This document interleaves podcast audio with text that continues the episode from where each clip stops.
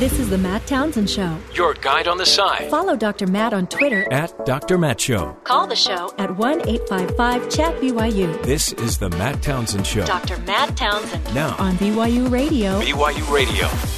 You know, we just learned a lot about uh, how the breakups impact us. Maybe it's some of those breakups that are keeping people from wanting to move forward and date anyway. I have a lot of clients that come and talk to me and they're like, "Oh, is my is my millennial or my young adult ever going to get married?" And, you know, as somebody that looks over, you know, a desk every day from a young millennial, the answer to that is obviously no. No, they're not. It's never going to happen. At least this one's not. At least this one's not. Even if you make all the ice cream in the world, Ben, it still may not happen. But a lot of people are like, that's fine. That's fine. I don't want my kid married yet. You know? Interesting. Uh, we've had we've had some great guests on recently um, that of course you, you don't need to push your kid to get married, but there will be a point where you'll be thinking, seriously, are you ever going to get married? When is this going to happen? So we wanted today to I wanted to spend a little bit of time in the coaches corner talking about marriage. Marriage. And it when you think about it, it's not always you know, it's it's not always that we we just are choosing not to get married. I mean, there are a lot of reasons why people aren't dating, aren't getting married. In fact, next hour we'll be we'll be talking to a, an expert um, who works and coaches with coaches singles and, and does everything she can to help them um, create a healthier and and I think happier. Uh, happier life. But there's there's certain things that have to be there, and and if somebody wants to get married, there's four needs I teach that have to be in play. You you, you got to have you got to want four things while you're dating to create, I think, some movement. The first one is you got to be you got to want to be in the game. Um, and we had uh, a great expert on Brian Willoughby here from Brigham Young University that talked about uh, a few uh, a week ago or so about the fact that so many people are missing the market. They're not even in the dating game. They're just not in it. They may have taken themselves out while they're finishing a program, you know, they're finishing their degree. Many people decide that they're not even going to date seriously until they are older, until they have finished school, for example.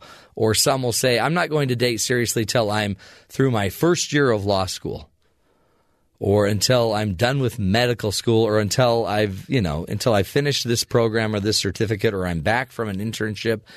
And the minute you set that that goal in your head that you're not going to do something until then, you may be removing yourself from the game. In the end, you've got to you've got to be available when people are available.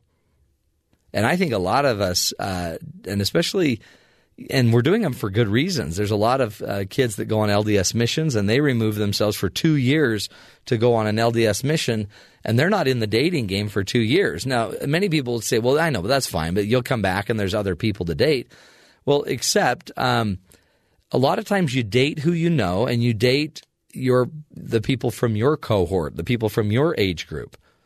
And when you pull yourself out for an extended period of time from an, an age group and a, and a group of people that you know, you actually might be shrinking, or the, the size of the market around you might be shrinking as you're out of the game. And you just assume you can inject yourself back into that market and all of a sudden find your partner. But that may not always be the case. Like uh, like Brian Willoughby was teaching us, the ideal age for the happiest marriages, believe it or not, are ages 22 to 25.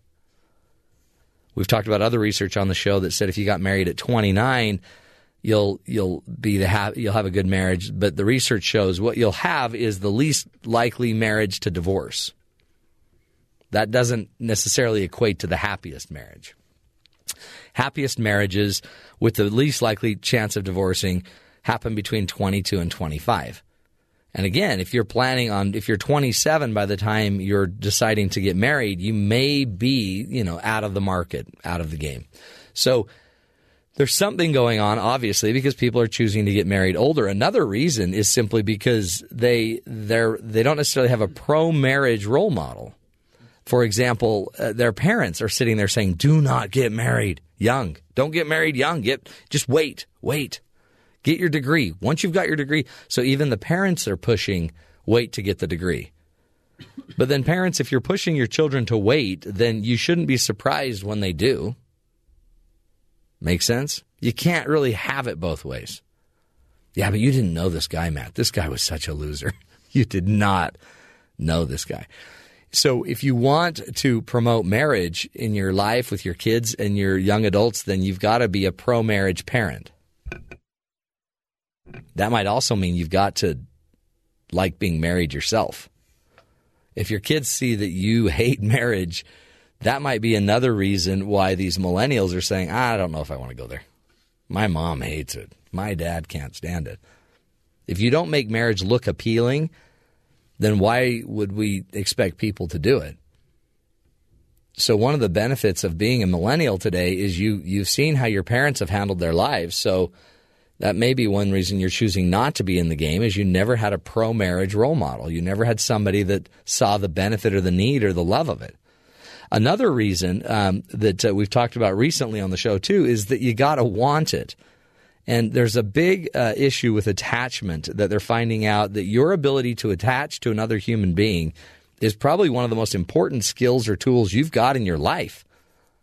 Do you feel like, just as you're a listener today, do you feel like you have a really strong ability to connect in and attach in a healthy way to another person? Do you feel like you're healthy about it, or do you feel like you're more desperate for them, needy for them? According to the research, uh, some of the latest research that uh, Dr. Vanita Mehta shared with us a while ago is you've got um, about uh, since in the last 20 years, since about 1988, that the that people have become more unhealthily um, attached. So 60% of the people today have an unhealthy ability to attach. They don't attach well which was weird because 20 years ago, it was about 50% had an attachment issue. Only 50% had an attachment issue. Today, 60% have an attachment issue, which means only 40% of the people in your dating pool have the ability to, to attach in a healthy way. That might be another reason why people are prolonging marriage. So, and we talked about it, the fact if you if you don't have a strong attachment, then some tendencies you'll have. One thing is to just simply be, you know, um, basically not into wanting to get married. You actually are not pro marriage. You actually you, you don't want to marry, a, but you actually don't see a need for it. So you become kind of an anti-marriage evangelist. And if you start becoming somebody that doesn't need marriage, then that will pretty much ensure you're not going to find somebody that's going to want you. Another thing we do is we get preoccupied. If I am not into healthy attachment, then I might get more preoccupied with my life, my business, my work, my degrees. And I think so. Some of these kids that are just too busy and they're prolonging their, their idea of getting married, they just, it's not that they don't see a need for it. They want to get married, it's just going to happen after they're done with school. So imagine that you're dating somebody like that. That's a hard date. Somebody that doesn't is not anxiously wanting to be with you. Um, and so we'll just wait three more years. Then we cohabitate, and that creates other issues uh, as far as marriage stability. Uh, couples that do cohabitate before aren't happier. They are less likely to get married. They're less likely to to actually make the relationship work. So, um, interesting, just interesting stats from the researchers. Um, the other thing that people tend to do if they're not necessarily uh, able to attach in a healthy way, they tend to fear relationships.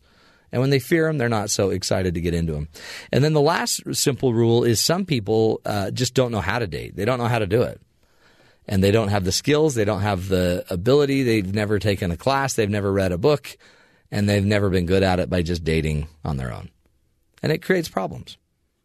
So you got to want it. You got to be in the game. You got to have role models that are pro marriage and you got to know how to do it.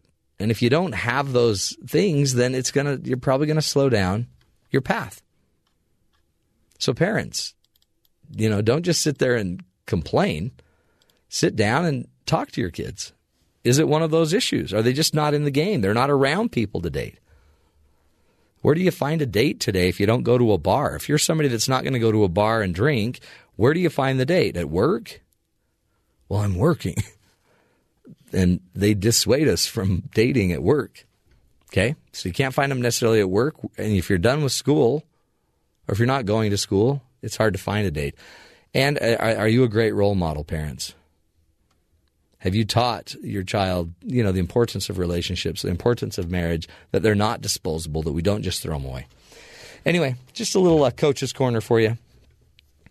Instead of worrying about your child eventually getting married, why don't you just talk to them? Find out what's going on in their life. And uh, be their coach, be their guide on the side. Stick with us. This is the Matt Townsend Show. We'll be right back.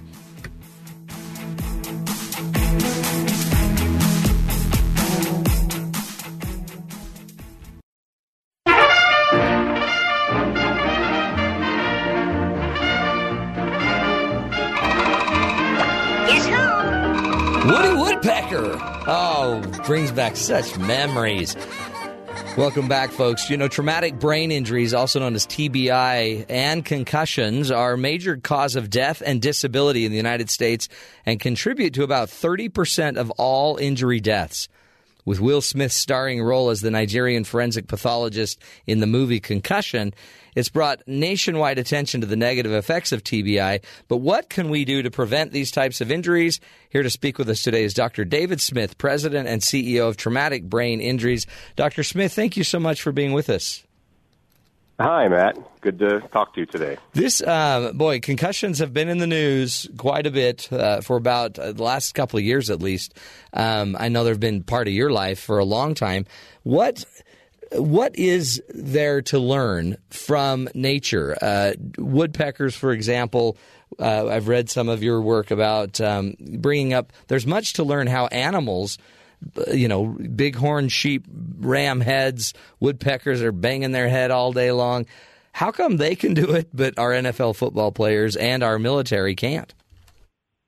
Well, that's exactly right. Um, I was actually poised with the question about 10 years ago, kind of off the cuff and jokingly. I was at a conference at the Army Research Lab, and at the end of my presentation on an unrelated topic, somebody jokingly thought that the presentation was clever, and why don't clever people ever figure out brain injury, was mm. what the military had asked. And of course, one of the guys in the front row said, I think if somebody could figure out how a woodpecker can smack its head against a tree and fly away without a headache, we'd have the whole problem solved. Yeah. Well, everybody cracked up laughing except me. I love those types of conundrums, and I ended up um, not having anyone paying me as a consultant, but uh, just basically see if I could figure out if God and nature had figured this out already.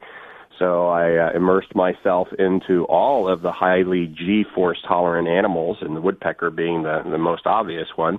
Um, and about nine months later, came up with how uh, how that must be happening, and coined it slosh theory. Slosh theory.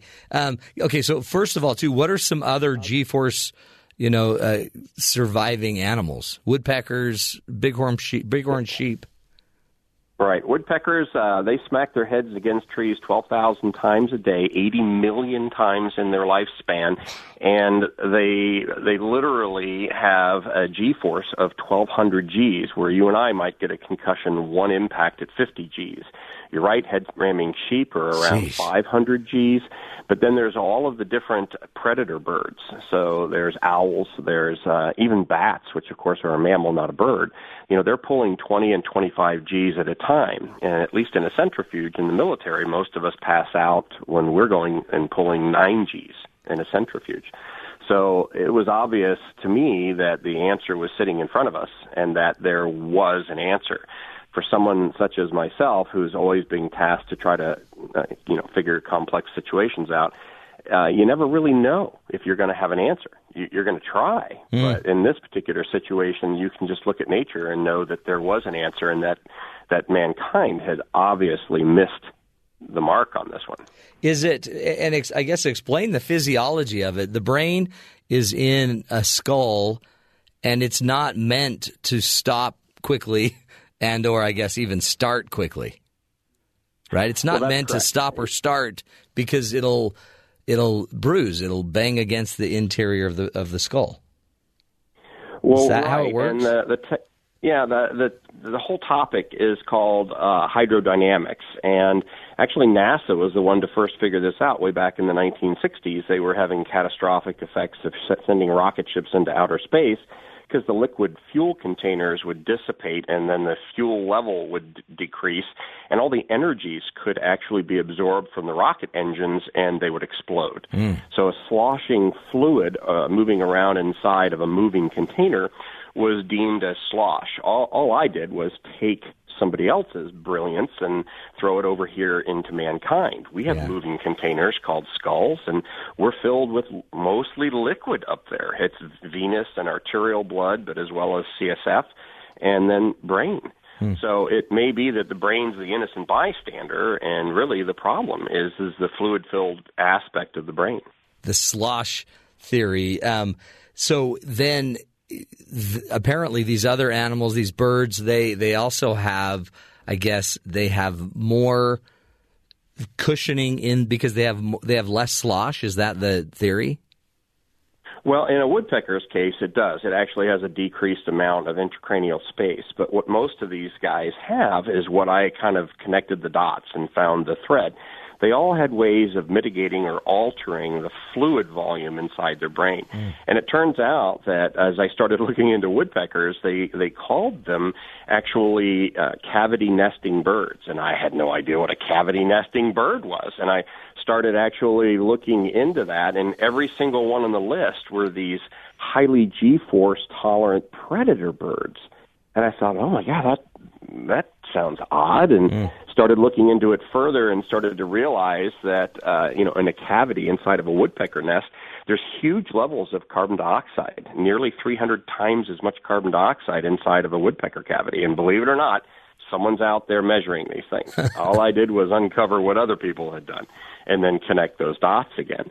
But then as you start looking at head ramming sheep, you know, the sheep have these massive horn cores underneath their skull and they're attached to their respiratory tree and they're attached to their horns. And inside those horn cores are huge, huge levels of CO2. Well, CO2 turns out to be the strongest determinant of how much fluid pressure and volume goes up into the brain space. So it suddenly clicked on me, who's an internist who looks into these types of physiological things. Uh, You know, I think that's what enabled me to suddenly realize, well, wait a minute, CO2 is not the the horrible, horrific thing that society has come to believe. It's critical for actual mon- monitoring and maintaining of volume and pressure in the brain. So that's where it first clicked. And then I talked to one of the carbon dioxide gods of the world up in Toronto, and he pointed out that another mechanism uh, sounds like Queckenstedt maneuver because I had also looked into the neck structure of the woodpecker, and there's this wild apparatus that actually compresses its jugular vein. And no one had ever been able to figure out why that woodpecker's tongue looks like this. It's called the omohyoid apparatus. And it actually starts on the top of its beak, goes up over the top of its skull, and then comes back around Whoa. the neck Yeah. and compresses. It's a bizarre looking animal when you actually take the skin off and look at it. And uh, ultimately, this compression is very similar to what had been studied way back in the early 1900s by Dr. Queckenstedt. So it became clear to us that since that was a safe maneuver, that we might be able to actually backfill the cranial space with a tiny amount of excess blood. Blood that occurs every time you cough or sneeze or every time you raise your arms or even if you just lie down that's how much fluid and blood moves back up into the brain space. It's about 3 to 4 cc's of fluid. Huh. and gentle constriction um, enables this backfilling um, into the brain space, and then this thing called the compensatory reserve volume. It's a big word. It just means all the excess room is taken up, and it's like bubble wrap. And it literally prevents the brain from moving around. And just like you can walk away from a car accident when your airbags go off, and you know your your seatbelts are firing, you can also walk away from a, a concussive type event where your head hits another football player or a blast wave comes across you. In the same manner, the forces go through you instead of being absorbed by you. Wow. So you know, animals uh, they've evolved these things. Are you are you suggesting that we can actually train uh, athletes or uh, to create more flow into their brain? No, it's even it's even cooler than that. Every single vertebrate on the planet Earth, all of us, every animal with a spine has an omohyoid and digastric muscle. And the only known action of the omohyoid muscle is what I just described Wow. to you. Prior to our work, we knew of no action of the omohyoid muscle. Everybody thought it was just a vestige of evolution and that it was extinguishing. But wait a minute, if that was true, why does every single creature still have one? And so it became clear to me that somebody was missing the true phy- physiological function of this this muscular device. And all we decided, and, and I and what brought us and my work to to the forefront was we could facilitate this muscle. So we may have evolved away from from needing it and using it uh, for the last thousand years. I, I, guess nature didn't really think that we needed to bang into trees. Right. So we, Thank we really haven't utilized it so much until football and wars started coming into place, and that's when, in fact, we kind of could use that same physiological mechanism. We we started with rats, and we were able to actually put little tiny rat collars on these uh, rats, and and then impart a, a study maneuver called the Marmarou protocol. Dr. Bailes was one of the two characters in the movie Concussion, and I actually saw him presenting to Congress um, on behalf of the NFL Players Association what the, the dilemma of concussion and chronic traumatic encephalopathy was. And I jokingly said to the person next to me that, oh, you know, I think I think Dr. Bailes needs to meet me. And I woke up the next morning and I kind of repeated that mantra. Wait a minute. He needs to I shouldn't me. be joking. I think he really needs to meet me. And I ended up picking up the phone that morning, and you wouldn't believe the conversation trying to get through his secretary Oh, when I I, told the chief of neurosurgery, uh, or told the secretary that the chief of neurosurgery had to come to the phone and talk to a guy about woodpeckers. but she let me through on the phone, and Dr. Bailes ultimately was, uh, you know, had the insight, just as he did with Bennet Omalu in the movie. He had the insight to call me a, a quack and call me crazy, but he said my concepts and ideas were plausible. He put me in the, in front of multiple different scientific minds in his department, and ultimately they uh, they did this massive study with these rats. He told me the night before that uh, you know science has never been able to block even one percent of concussion. Helmets have never blocked one percent of concussion. So he said if we block two or three percent, you know, he will open every door on the planet Earth for me. Well, we blocked eighty three percent of concussive damage By wearing by the his study. by wearing the collars. wearing- the the mice, the rats wearing the collars. That's right. Unbelievable. So he did. Uh, he did open every door on the planet. He introduced me to a company called Q30 Labs, who invested heavily into creating this device for human use. We went off and have done about 25 to 27 different safety studies. Uh, I then uh, hitched my wagon to a guy named uh, Dr. Gregory Myer. He's the head of Human Research Lab at Cincinnati Children's Hospital. This is one of the largest institutions in the world for studying humans we ended up putting collars made for humans um, after five years of development and fail safing the best we could onto humans and started studying them uh, in Cincinnati, Ohio, at St. Xavier High School and Moeller High Schools. In the hockey field, we started and had a dramatic reduction in brain injury measured by tensor MRIs. Holy cow. And then the this landmark article was released in January of this last year, followed immediately thereafter by even a larger study in football, again showing rather drastic and dramatic changes and alterations or improvements in the amount of damage that was seen. Lessons from the woodpecker. Dr. David Smith, let's take a break. We'll come back. I want to continue and find out uh, what the future looks like then with traumatic, tra- traumatic brain injuries and some of this new t- technology. This uh, just a simple collar uh, changing possibly concussions overall. Stick with us, folks, helping you see the good in the world and uh, see the people making it happen. We'll be right back. This is the Matt Townsend Show.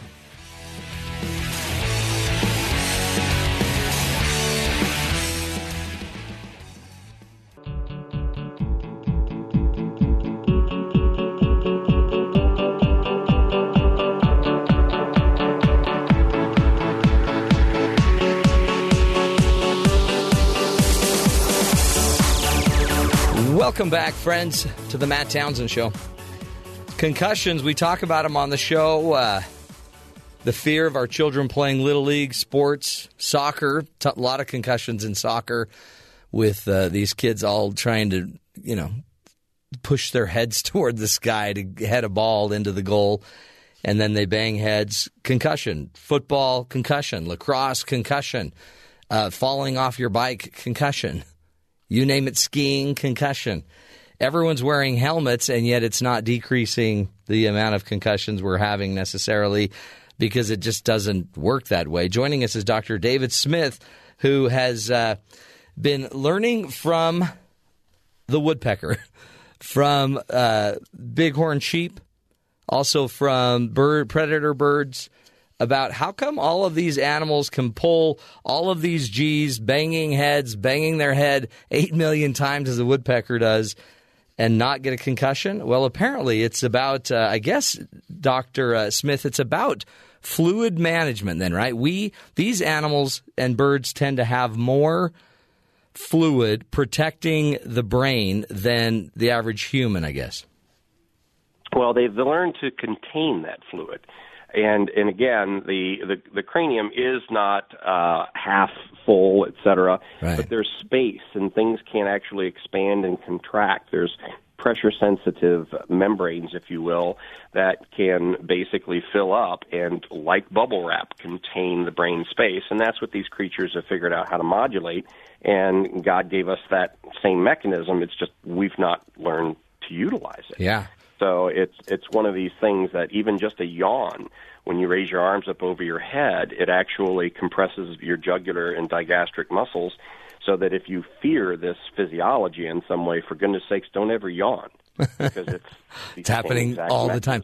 So then you invented a collar, you tested it on rats, and uh, those tests proved that you could stop about 83%, I think it was, of concussions. You've then now moved to uh, being a visiting research scientist at Cincinnati Children's Medical Center, I guess, and that's where you're doing more studies now on humans.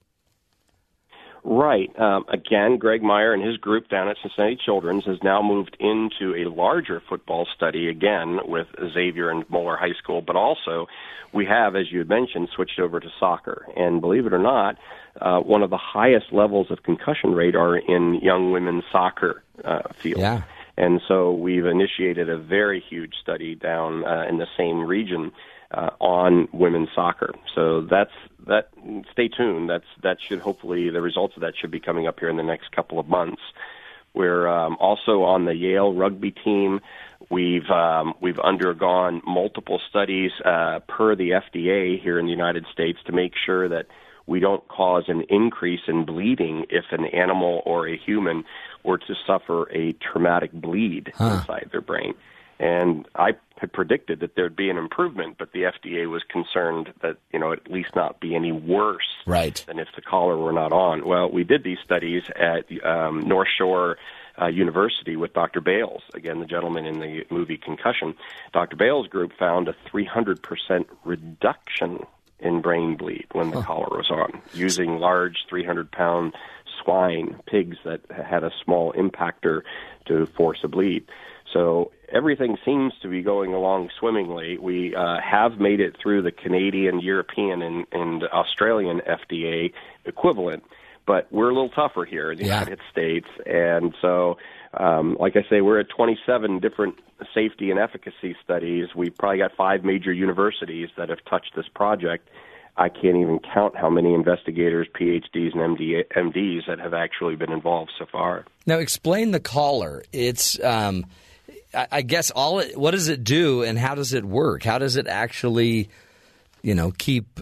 uh, Does it open up a space that muscle in our in our body? What does it do? Yeah. You know, it, it appears simplistic, but I assure you there's over $5 million worth of engineering that has gone into this. Um, Is what we're calling the Kerr this collar? the Q collar. The Q collar, yeah. after after Dr. Quinkenschott, Yeah. who again evolved this theory way back in 1918.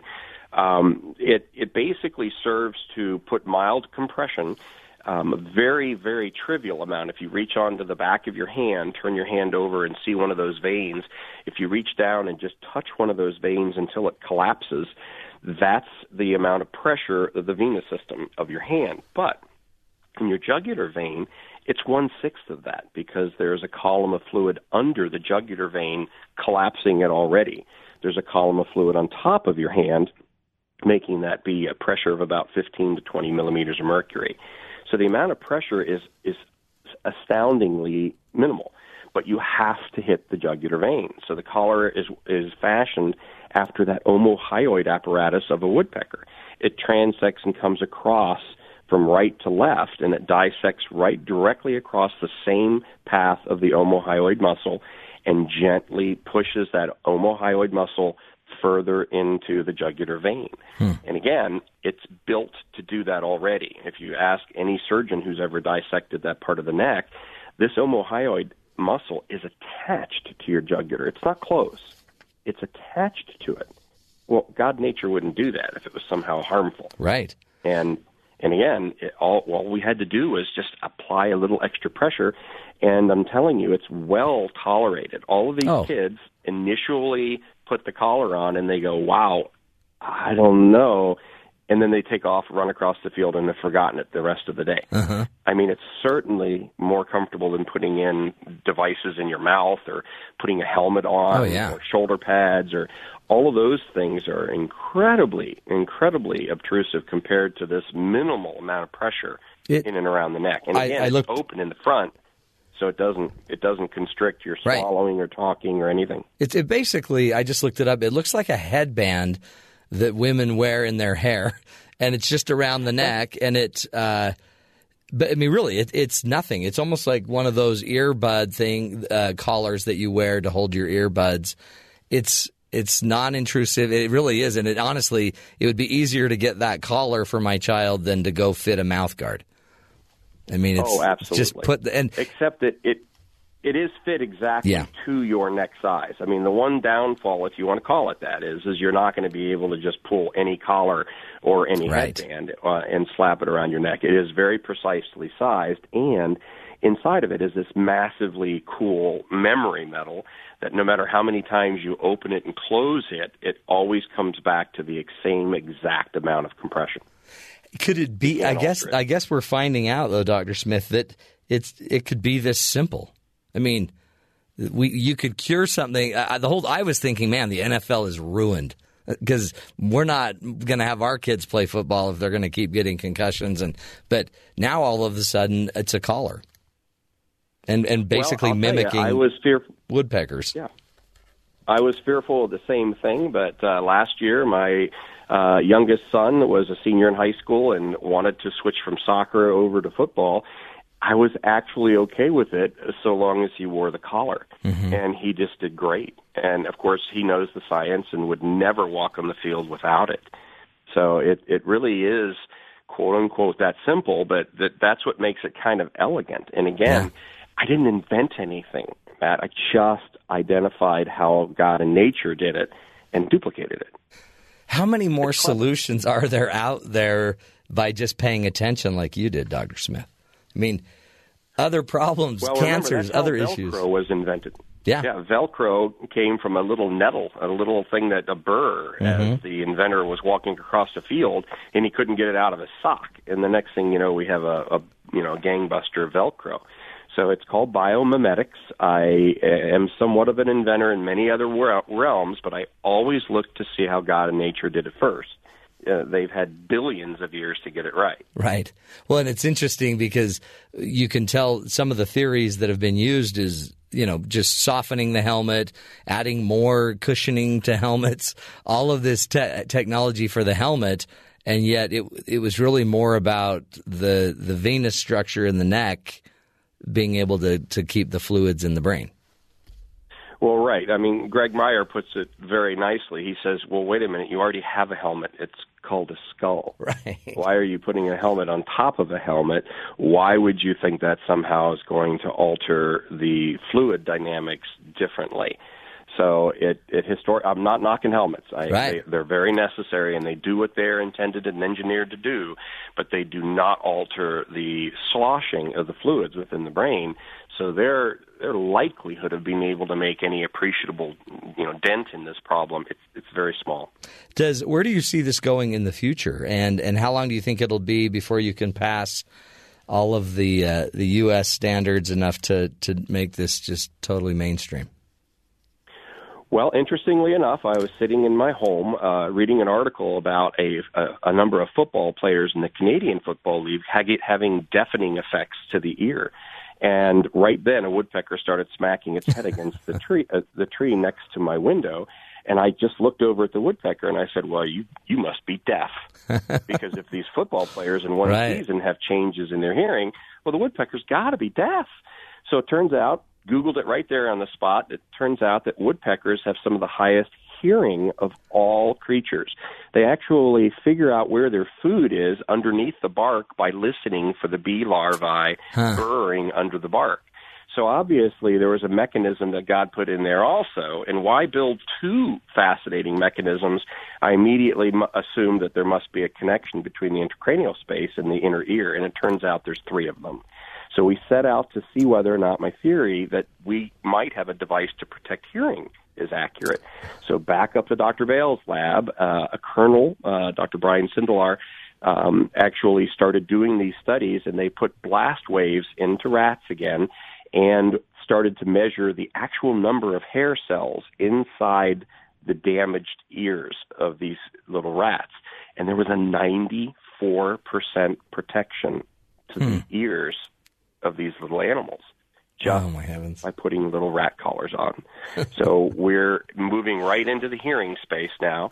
We really truly believe that this will also dramatically reduce hearing damage as well. Boy, so there's, I mean, again, another lesson from nature. Just pay attention. Absolutely. And Right. thank thank Well, heavens for woodpeckers. Well, think about it. Why do bats actually hang upside down inside a bat case? Oh, to keep and why didn't anyone fluids in their ask head. why do they they actually do? Inside those bat caves especially some of the mexican bat caves there are up to two million bats hanging from the ceilings inside those caves. And they screech in order to echolocate at sometimes 120 to 150 decibels of sound. And then you multiply that by 200 million bats. Wow! how do they protect their own ears? Right, well hanging upside down. now i think we know. That is- fill up that space the energy cannot be absorbed it goes right through them Love it. Basic. I mean, pretty again, cool. it, it's really cool. Well, we appreciate your insight, and uh, man, thank you. The the idea that uh, we can all play football again that's pretty cool. You saved my I kids' so. lives, David. David Smith is his name. Again, you're going to. What's the best way to reach you, David? Well, I'm on staff uh, on sort of an honorary position down at Cincinnati Children's Hospital. That's Okay. probably the best way to reach out to us. Um, and Dr. Greg Myer has um, been basically fielding most of the questions. He's the, the great science mind and trying to prove or disprove some of the aspects of this technology. Great stuff, Dr. David Smith. Thank you so much. All right. helping you see the good in the world. There it is. The lessons from the woodpecker might be helping us with our brain concussions, but also hearing. Just, just need to wear a collar. Get some more fluid up in the brain. Keep it up there. Stick with us, folks. This is the Matt Townsend Show. We'll be right back.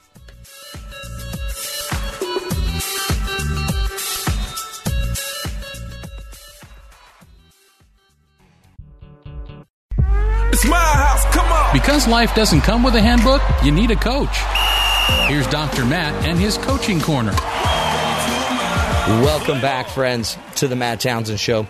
What happens when you allow yourself to be influenced by others? A, a breakthrough. Dr. David Smith creates uh, a breakthrough, and his uh, his team there, Dr. Greg Myer as well. They they're creating a breakthrough by simply paying attention to nature, to a a woodpecker, for heaven's sakes, and by allowing yourself to be influenced and to learn and to ask just ask the basic question how does a woodpecker do it and how does uh, you know a mountain goat or a, a ram bang heads and not have concussions. And isn't it crazy? God, nature has already created the answer if we can just allow nature to play its course.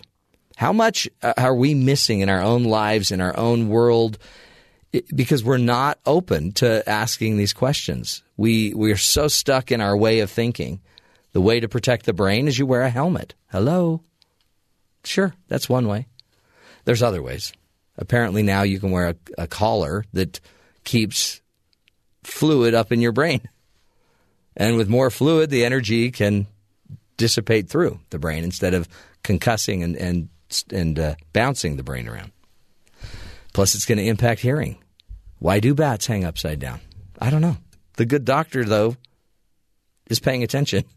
Do you pay attention to the people in your life? Do you pay attention to the things you don't understand? Or do you just sit and continue to think the exact same way you always think? Maybe there's a lesson here. In order to be influ- or in order to influence people and to create real change in the world, you have to be open to being influenced. And as we just learned from some researchers, man, Mother Nature can influence you. Even the woodpecker can influence us. So keep open, remain open. Remember, you can't know everything. And sometimes when you're confidently sure you do, that's the problem. It keeps us from truly learning. We'll take a break. We'll be back next hour. More information, more ideas to help you live longer, love stronger, and lead healthier, happier lives. This is the Matt Townsend Show.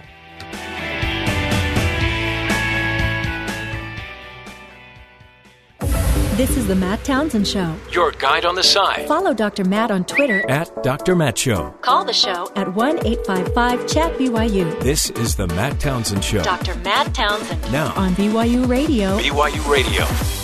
I am a big uh, proponent of marriage. I think it's incredible. I think it's great. I think it's the one of the great fundamental uh, resources we have in our lives to grow healthier, happier families, healthier, happier uh, people. It's it's it's essential to our lives and to a healthy life.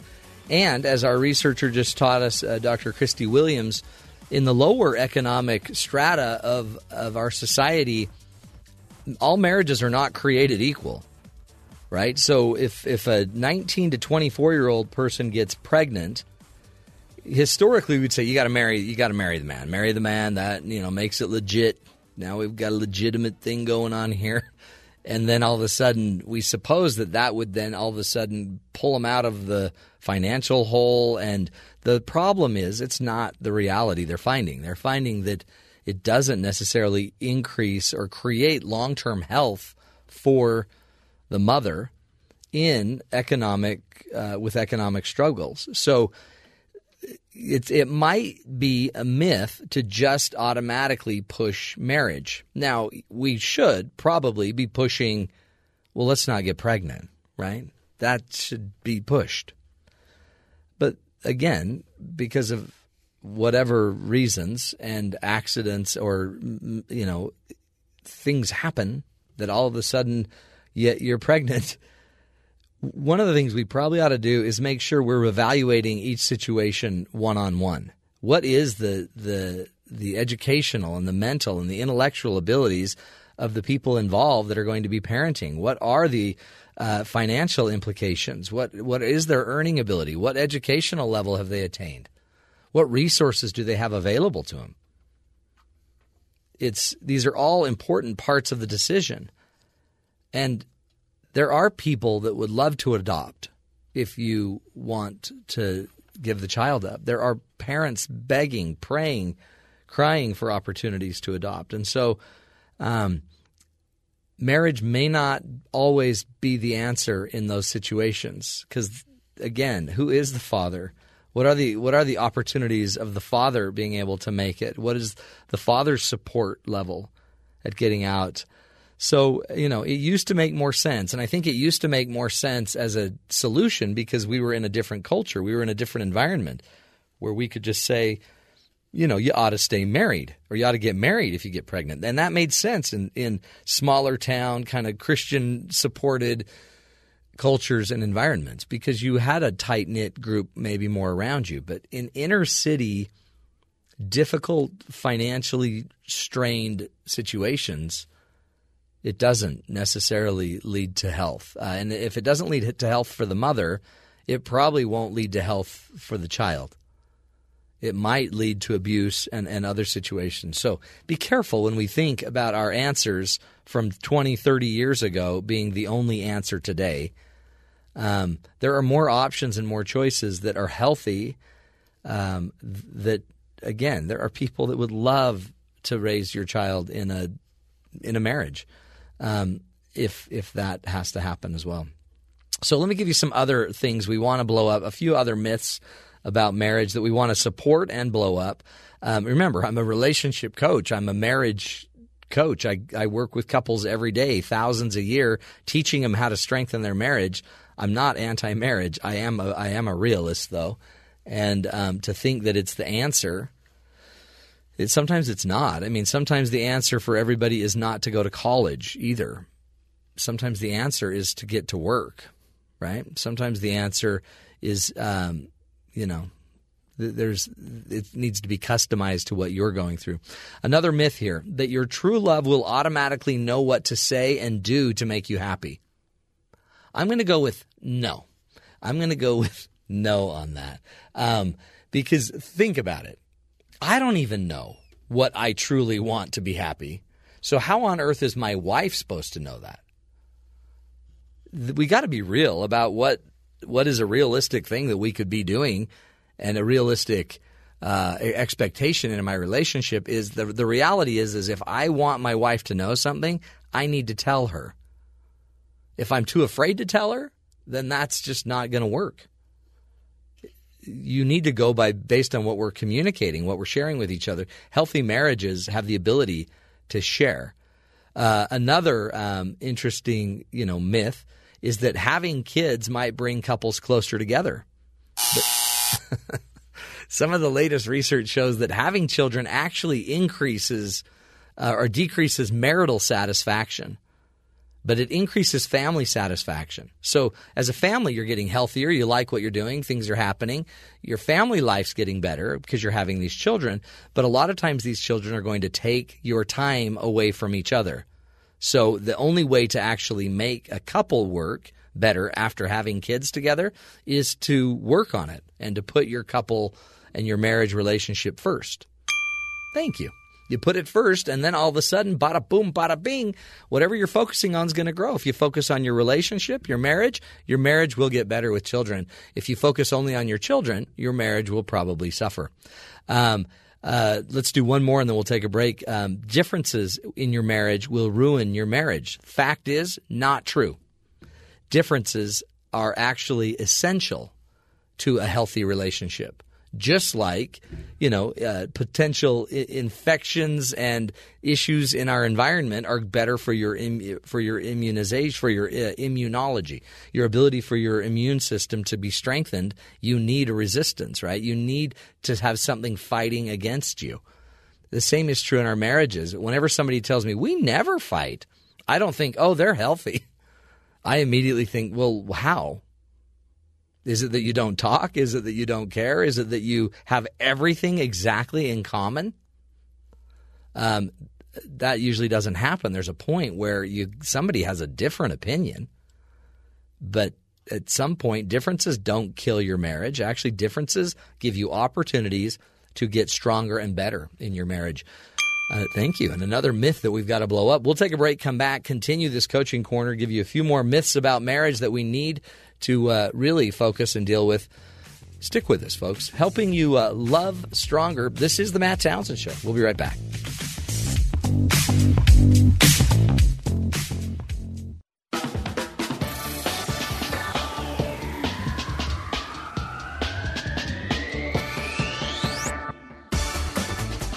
Welcome back, everybody, to the Matt Townsend Show. Hey, um, another little uh, myth for you as we're debunking some of the myths about uh, marriage. Um, we've kind of already talked about the fact that uh, you know in your marriage, kids can bring happiness, but they also can bring dissension and division. So it depends on what you're focusing on. That's one myth we got to blow up. Another myth is that uh, marriage means you're going to have less sex. Less sex in your relationship. But according to researchers at the Kinsey Institute, um, they basically found that couples that were married um, are having more sex and they're actually having better sex as they would rate it than those couples that are single. We kind of think that our single friends that are, uh, you know, engaging in sex are so much happier. But uh, 43% said that of the singles, um, women who were be- ages between the ages of 25 and 29 reported having uh, uh, fewer uh, sex, uh, ha- having sex fewer times than those of their married friends of the same age. So that's you know pretty interesting, pretty interesting little myth debunked. Um, Another uh, interesting thing we talked about a little bit is that happy couples don't argue. The research actually does show that uh, the healthiest couples actually do have a healthy dose of arguments. It's it's not whether you argue or not that makes the difference. It's how you discuss things that is the real key that we need to pay attention to. Uh, many people have a marriage myth belief that being married is the same as cohabitating. Not true, folks. Not true. There's a big dis- d- uh, division between those that are married and living together and those that are cohabitating and living together. And the researcher said, believe it or not, that those that are cohabitating aren't going to last as long as those that are married simply because they have a commitment. People that would choose to cohabitate might already have an aversion to getting married, and that very sign may be meaning they're less uh, willing to commit. Bing! There you go, folks. Just a few of the myths about marriage and children uh, and communication debunked for you. This is the Matt Townsend Show. We'll take a break. Our goal is to help you love stronger. I think we accomplished it. We'll be right back. Stick with us.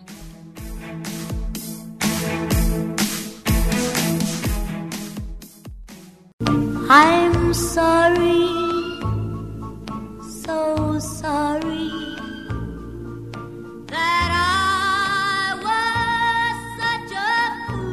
Welcome back, friends, to the Matt Townsend Show.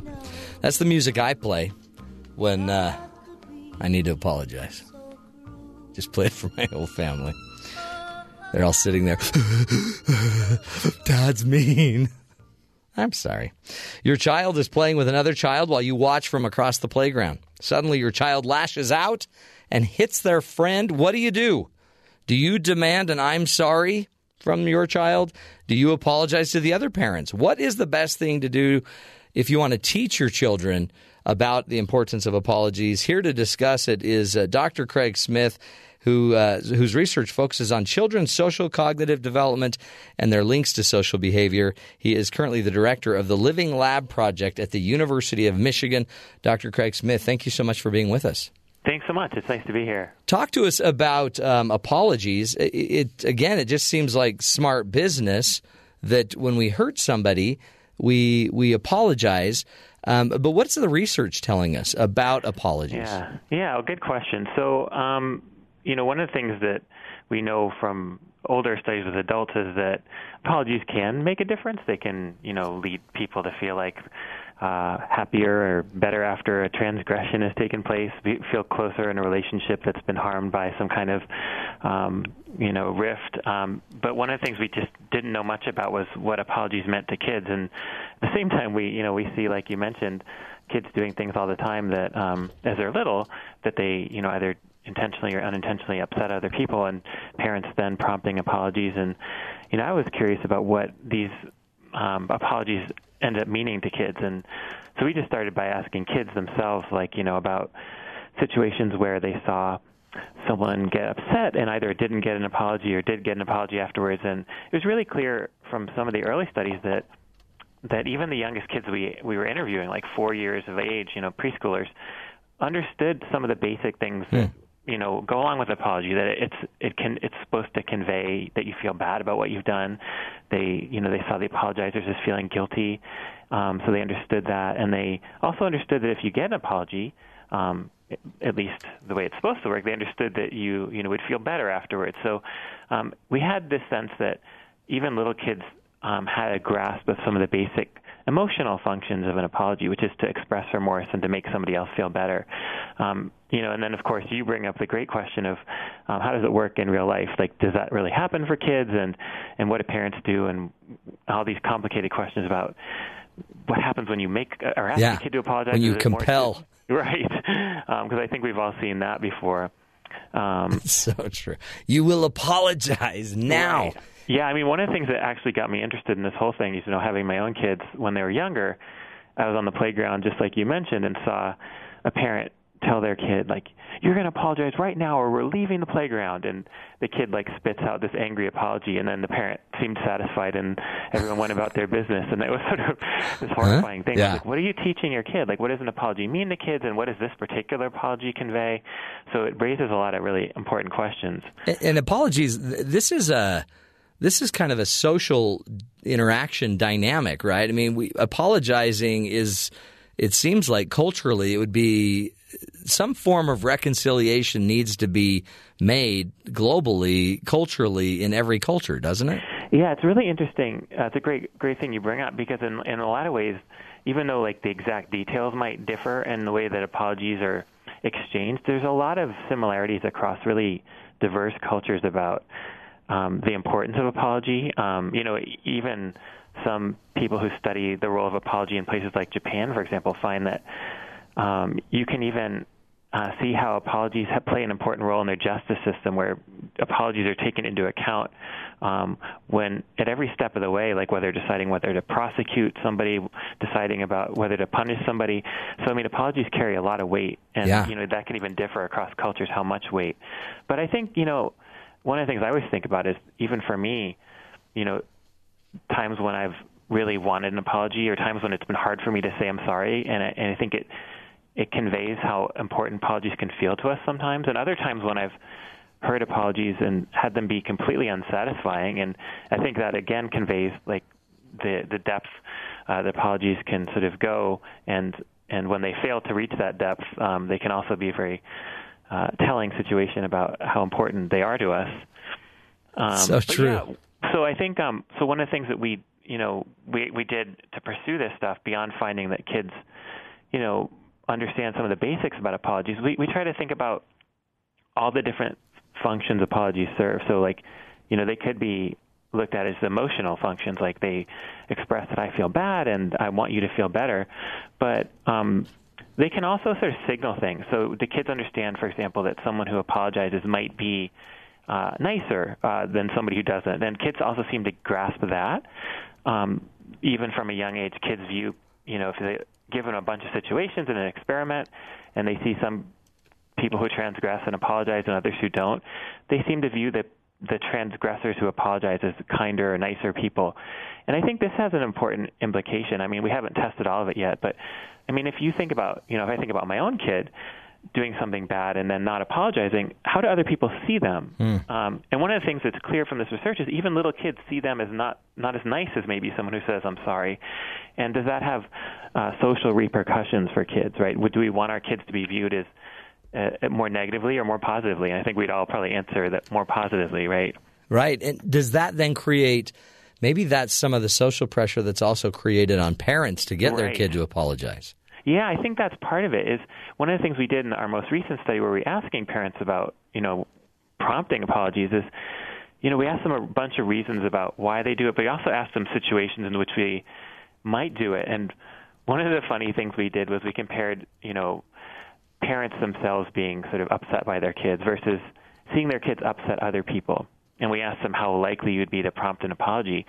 And parents were more likely to say that they'd prompt an apology when their kids upset somebody else as opposed to when they upset the parents themselves. And I think it goes to right to what you said is there partly parents are trying to teach their kids about apologies, but also I think parents are trying to help their kids manage the you know their social relationships with other people. Um, they want their kids to be socially successful and knowing how to make amends, um, using even the kinds of scripts we have when we apologize, knowing how to do that, I think in the eyes of parents is a, important because they want their kids to be viewed as likable and kind people. You know. Yeah.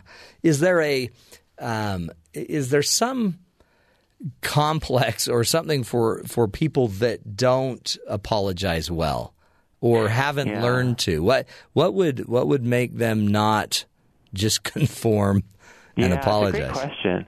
I mean, I, I again, I think like part of it's funny. This is a, a funny thing that I encountered once when I was reading about apologies. Is what one person I was, who was theorizing about the importance of apologies was writing about how sometimes when we when we get an apology, we then sort of have this idea that well, maybe this person shouldn't be punished or they, they don't deserve as much punishment. They've clearly admitted they're wrong. They've apologized, and they they were writing about how in some ways an apology can be viewed as like sort of a self punishment. You're you're going through the process of admitting you did something wrong, and that can be painful to the person who did the wrong thing, right? Right. Um, and and I think that that can be some of the when you're asking that question, it can be almost one of the things that gets in the way, is that there's some kind of emotional discomfort in actually taking that step of admitting that you did something bad and that you're sorry about it. Um, I don't I don't think it feels comfortable for a lot of us when we're faced with having to do that, right? Yeah. Does have you ever seen a tie of uh, your ability to handle that discomfort and your sense of attachment? How safe you feel in the relationship? Yeah, that's a great question. I mean, I think, um, well, I, that's it's not one I, I, I almost have to Look that one up, Craig. Yeah, right. It's not one I've I've studied personally. Yeah. It's a great one. There are people who study this in adulthood. I've looked at apologies in close relationships, and they do find uh, that they matter a great deal. But I don't know about like the the level of comfort people feel. I, I would I would imagine they'd feel more comfortable opening up with someone you'd be closer to. But I don't know. It's a great Yeah. question. But the one thing I think um, that is interesting is that people have written a lot about sort of what goes along with, and this is another thing I've studied with kids too, is what goes along with a real effective apology, right? And I think that gets a little bit at what you're asking as Yeah. well. So what's what's hard about apologizing? Well, it's not that hard to just say, "Oh, sorry," Yeah. right? I mean, and we see too much of that. Um, I think what's hard is actually giving a genuine apology, and some of the components of that are, you know, expressing remorse, admitting what you did, um, talking about it, making a promise of some kind or another that it won't happen again, Uh-huh. potentially even going beyond words in some cases where the breach was really serious and making amends in another way. Um, and I think that that's where um, it gets difficult for people, and that's uh, and those are some of the components I think of a more genuine apology. And we found, you know, when we ask kids about apologies that seem less genuine, that they're sensitive to some of the markers of a non-genuine apology, and they view them less charitably. You know, so I think even again at, at a young age, and I think this has implications for parents. Even at a young age, kids are sensitive to what at least some of the markers of a non-genuine apology, and they don't think of those apologies as being as useful or even welcome. Huh. And then, and then we, we guess we can talk about what that does when they when they interpret that it wasn't a genuine apology, how that impacts the child. Let's come back and get to that. We're speaking again with Dr. Craig Smith. He is um, from working at the University of Michigan in the Living Lab project there, and uh, the Living Lab is a research education model that brings development research into the community settings and uh, is, is teaching us today about the power and importance of apologies. Stick with us, folks. We'll take a break, come back, continue the discussion in just a couple minutes.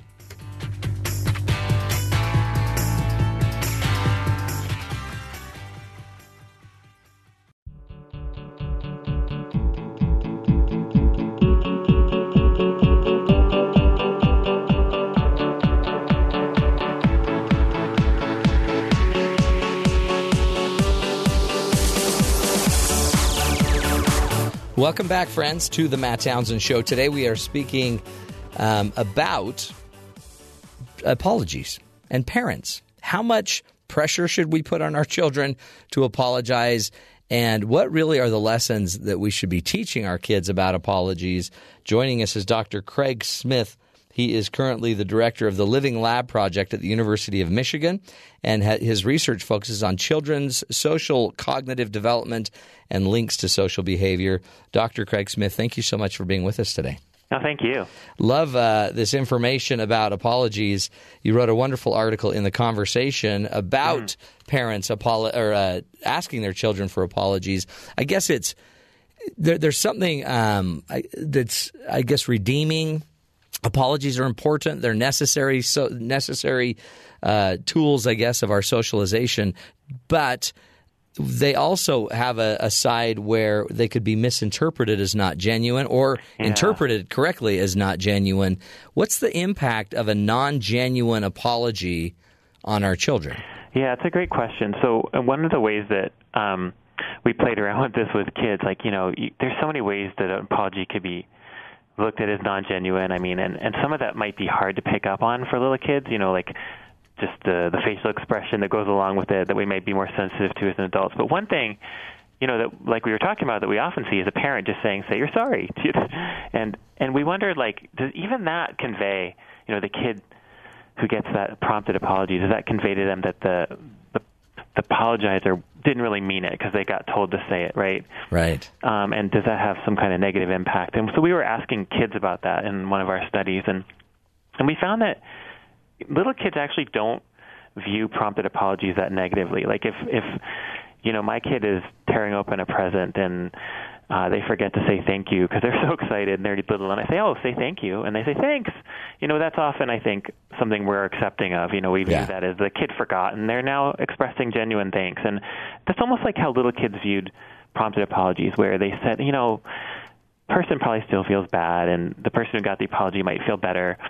But we also played around with this thing that we often see parents do, where they push their kid to say, you know, say I'm sorry, and the kid resists a little and then says it. Yeah. Um, and that's where kids really saw that um, being different. Kids viewed um, these apologies that were prompted but came with a little bit of resistance or fussiness as um, less genuine, and they also, importantly, didn't see the victim who got the apologies feeling any better afterwards. Um, and so I think that this is really important for parents to think about because we, in our study with parents, we found that a lot of parents do prompt apologies from their kids. But I think the idea is like, when do you do it and why do you do it? And and first of all, when? I mean, I think intuitively we could all ma- imagine that if your kid's are already upset or seeming angry, they're probably not going to deliver a genuine apology if you ask them to do so. So maybe waiting, uh, maybe letting them cool down, talking to them about what happened, and and maybe even finding another way for them to make amends besides just saying the words. Um, there's plenty of other research that shows that kids can, you know, be made to feel better. Not even with an apology, but even having somebody make amends by helping rebuild a, you know, a, a tower that got knocked over. If you know somebody kicked your block tower over and then helps you rebuild it, that can help you feel better too. You don't need the apology. Um, so I think that's one thing. Is like when do we ask our kids to say I'm sorry? And but the other thing is you know um, why. And parents often talked about um, wanting to teach their kids lessons about how to help other people feel better and uh, help them reflect on some of the moral implications of you know what they've done if they've hurt somebody else. And apology prompting can help with that. But again, if you're doing it, if you're trying to teach those lessons, just picking your moments is important. It's so true. And I, I guess there's the you don't want to taint apologies for the rest of your child's Yeah. life. I think that's a great point. I mean, like if, and I think one of the things we did find um, is that, um, you know, this this real important thing. Parents were, you know, focused on wanting their kids to understand how to help other people feel better and understand moral situations. So if that's the motivation. Um, you know, you you might imagine like really feeling urgent about that, but I think parents need to realize that there's plenty of these situations that pop up in life, and there's no need to like have any one situation be rushed. Um, like i again, like because it's not going to help the kid who's been upset feel better if your kid delivers a non-genuine, fussy apology. So you're not really doing anything good for the victim, and and at the same time. You, you're probably not conveying the things you want to convey about apology to your own kid when you're pushing it that way. Um, so I, I agree. Yeah, That's you, so you don't want to taint that taint that for kids as they get older. You want that. You want to teach skills about how to, I think, deliver a genuine apology that comes along with, you know, an acknowledgement of what was done, and you know, a, an assurance that you know, I'll try to be more careful in the future, and I'm sorry, and and even maybe again, like I said, if it's a more serious thing, making of amends. Does does it? Uh, do you see anything in the research about maybe uh some parents that are kind of right on top of the apology, pushing it very quickly to make it happen, versus those that are maybe more permissive? What does that Yeah, do to the great- child long term? Yeah, it's a great question. So there are, of course, like a wide range of even in any particular culture, the ways that parents um, approach parenting. Um, and one of the ways that it's been studied a lot is just the level of um, warmth and also level of demandingness or firmness. Um, so there's some parents that are super warm and fuzzy with their kids, which is great, um, but they're also sort of um, less demanding and they don't expect mature behavior from their kids. Um, these are parents we call permissive parents, and they tended to be less likely than other parents to prompt apologies. Um, and you know, I, there's no sense in from our research of what that means for kids down the road. But there are other studies that just look at these parenting dimensions and find that kids with overly permissive parents tend to ha- be more likely to have certain behavior problems down the road. They mm. tend to be less able to regulate their behavior in mature ways. And of course, there's the flip side. There are parents that are not very warm and incredibly demanding and firm, and those kids also tend to be more likely to have behavior problems down the road. And it doesn't mean all the kids do, but just on average. And then there's these parents that are combining warmth and and responsivity with firmness and and expectations of mature behavior. And those kids tend, on average, to fare very well because um, they're getting both the sense that I'm cared for and uh, I'm adored, and I'm also um, you know, in a in a situation where I'm expected to behave myself and um, look after other people as well. And those parents, of course, were some of the ones that were indicating that they did indeed consider apologies to be important for their kids. Hmm. It's it's interesting. There's so many styles, and almost uh, it seems like it depends as a parent if you're coming at the apology out of fear, out of yeah. embarrassment, or out of yeah. true, sincere, yeah, you know, remorse. It's a great point. I mean, I think I don't know. As a parent, I, I can at least relate to it on a personal level. Having my kid even make a mistake and upset somebody else. What in that moment am I worried about? Like, am I worried about, you know, my kid learning something important and making sure the other kid involved also feels better, or am I worried about managing the impression of other people have me have of me as a parent like you know and i think i think that we often struggle with that as parents wanting to seem like good parents in the eyes of others um, and that's a hard thing. You know, it's not something that you can just dismiss easily. But I think in the moment, it's just good to be aware of it and realize like, what's my priority? My priority is the kids right now, and not necessarily like needing to make sure by pushing my kid to apologize when not not ready that I seem like a good parent. Mm-hmm. Um, and I think it's also important to remember you might not seem like a good parent if you're doing that either. Yeah. Um, so yeah, all these things are tricky to balance in the moment. What in the end is the long term impact on our children? Um, by teaching them kind of the genuine, sincere apology mm. approach, what impact will it make on their lives 20 years from now, 30 years from now? That's a really cool question. And then, like, this is the kind of thing that I think we'd love to be able to study, and we just don't know right now. And of course, there's so many other things that go along with development that it might even be hard to isolate the apology piece of it. But I, I think I think more generally, if you look across studies, like across studies with kids and and all the way through studies of adults and apology, one thing you can see a thread of is that apologies do matter. Like kids are sensitive to the importance of them, and adults are also reporting in some studies that um, th- when they've had conflicts in relationships that apologies have helped. Um, so I think one of the things we see about apologies is they seem like these basic words. Um, I'm sorry. It can almost seem like this script that, you know, it's hard to imagine carries a lot of power. But if delivered in a genuine way, and it, you know, with some of these other elements like, you know, acknowledgement of what happened and what went wrong, um, I think what we're teaching our kids is ways to effectively manage and mend um, rifts in relationships and um, and it starts mattering for kids early on, and it seems to matter for adults too. So I think, you know, the better that we can teach how to how to apologize in a genuine fashion, uh, the, the the more we give kids sort of tools to manage the kind of things that pop up in relationships all throughout our lives. I mean, and when you think about what skills could be more important than long term relationship sustaining Absolutely. skills? Yeah. Because yeah, relationships absolutely. are going to you're going to struggle. You're going to offend people you will hurt people in your relationships, but you all you need to recover. Yeah, yeah, I agree. And um, you know, I, I, one of the things that we haven't really studied yet too is just, you know, I think adults uh, adults we often struggle to deliver those apologies in in effective ways. Um, eh, there are books for adults. There's a great one called On Apology. I, it's a wonderful short read um, that I'd recommend, and talks about all the elements of apologies and how they're tricky to deliver at times. And I think even just thinking about the fact that we often, without thinking about it, are modeling apologies for kids. They're watching us.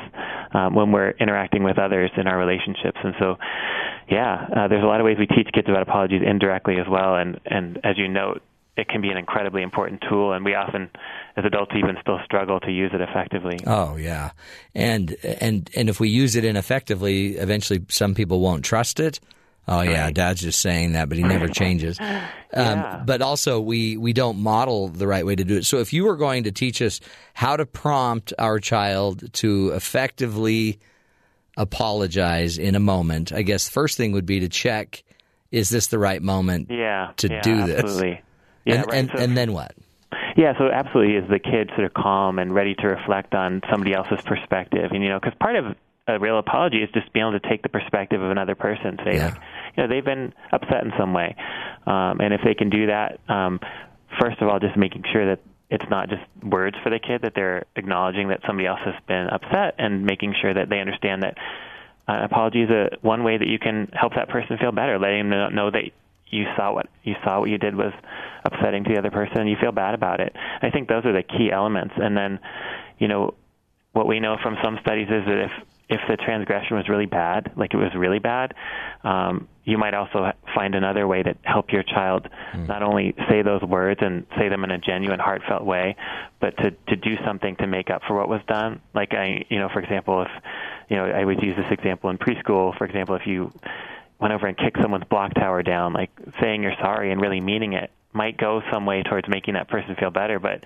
getting down there and helping them clean up what happened also would probably be a huge thing in that situation as well. So I think um you know those kind of things are great to pay attention to and I I don't think we need to like make it too complicated for kids, but it's sort of the idea of making sure that they understand how other people are feeling, like that they're reflecting on it, that um, that they're saying the words in a heartfelt way, um, and they're not just saying them because you made them say them. Those kind of things.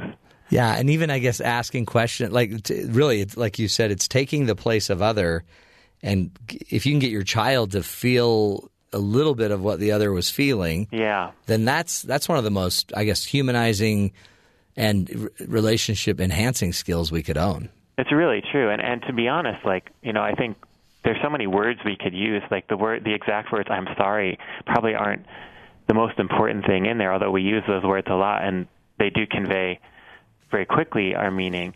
But you know, the idea that like we could even just say to someone, "I'm sorry," you know, instead of saying "I'm sorry," you can say, "I see that I upset you," or um, "I feel bad about that." Um, how are you doing now? You know, these kind of things. I think that's sort of what we're trying to teach our kids is just to put themselves in somebody else's shoes and understand what happened, and then to make some kind of statement about how you feel about that. Yeah. And yeah, That's powerful, Dr. Craig Smith. Thank you so much for your Yeah, insight so on apologizing. yeah, it was fun talking with you today. You Thanks. too. We'll uh, have you back.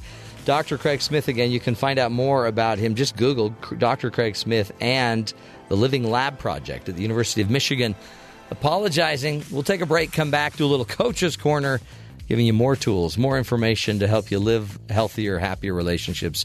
Stick with us. This is the Matt Townsend Show.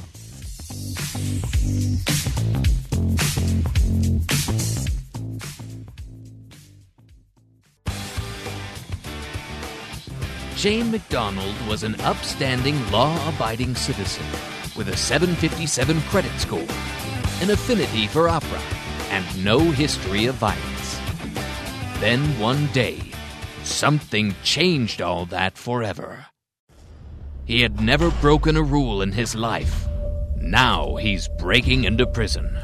But in order to break into the most secure prison in the world, he'll have to remember that a successful break in depends on three things. Knowing the layout, understanding the routine, and help from outside or in. Put your hands in the air now! Showtime. Since he doesn't own a gun, he'll have to rely on his brains You don't look that smart. and brawn. I need a diversion. Okay. you hit like a vegetarian. That was good. What's he up to?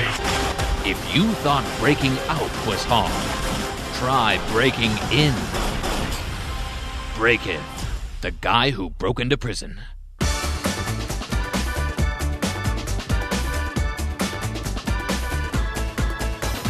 Welcome back, friends, to the Matt Townsend Show. Yeah, I'm going to see that break in movie. Ugh. Good trailers, good trailers. So here's the deal, parents. Think about how much of our parenting is actually t- done in an effort to protect our own ego. Not even to protect our children, but just so that we don't look bad. And what are we telling our children when we're saying, you better apologize. That's embarrassing. You're humiliating me. It's again, if we're going to try to create a long term relationship and, and set our kids up for success, we need to figure out how to get ourselves out of the way. Um, I'll I'll never forget the my uh, lesson Stephen Covey taught about our egos being part of our parenting, and we can't allow ourselves to to have our ego be the reason we are doing anything. My ego should not go up and be inflated because my child is the quarterback on a team.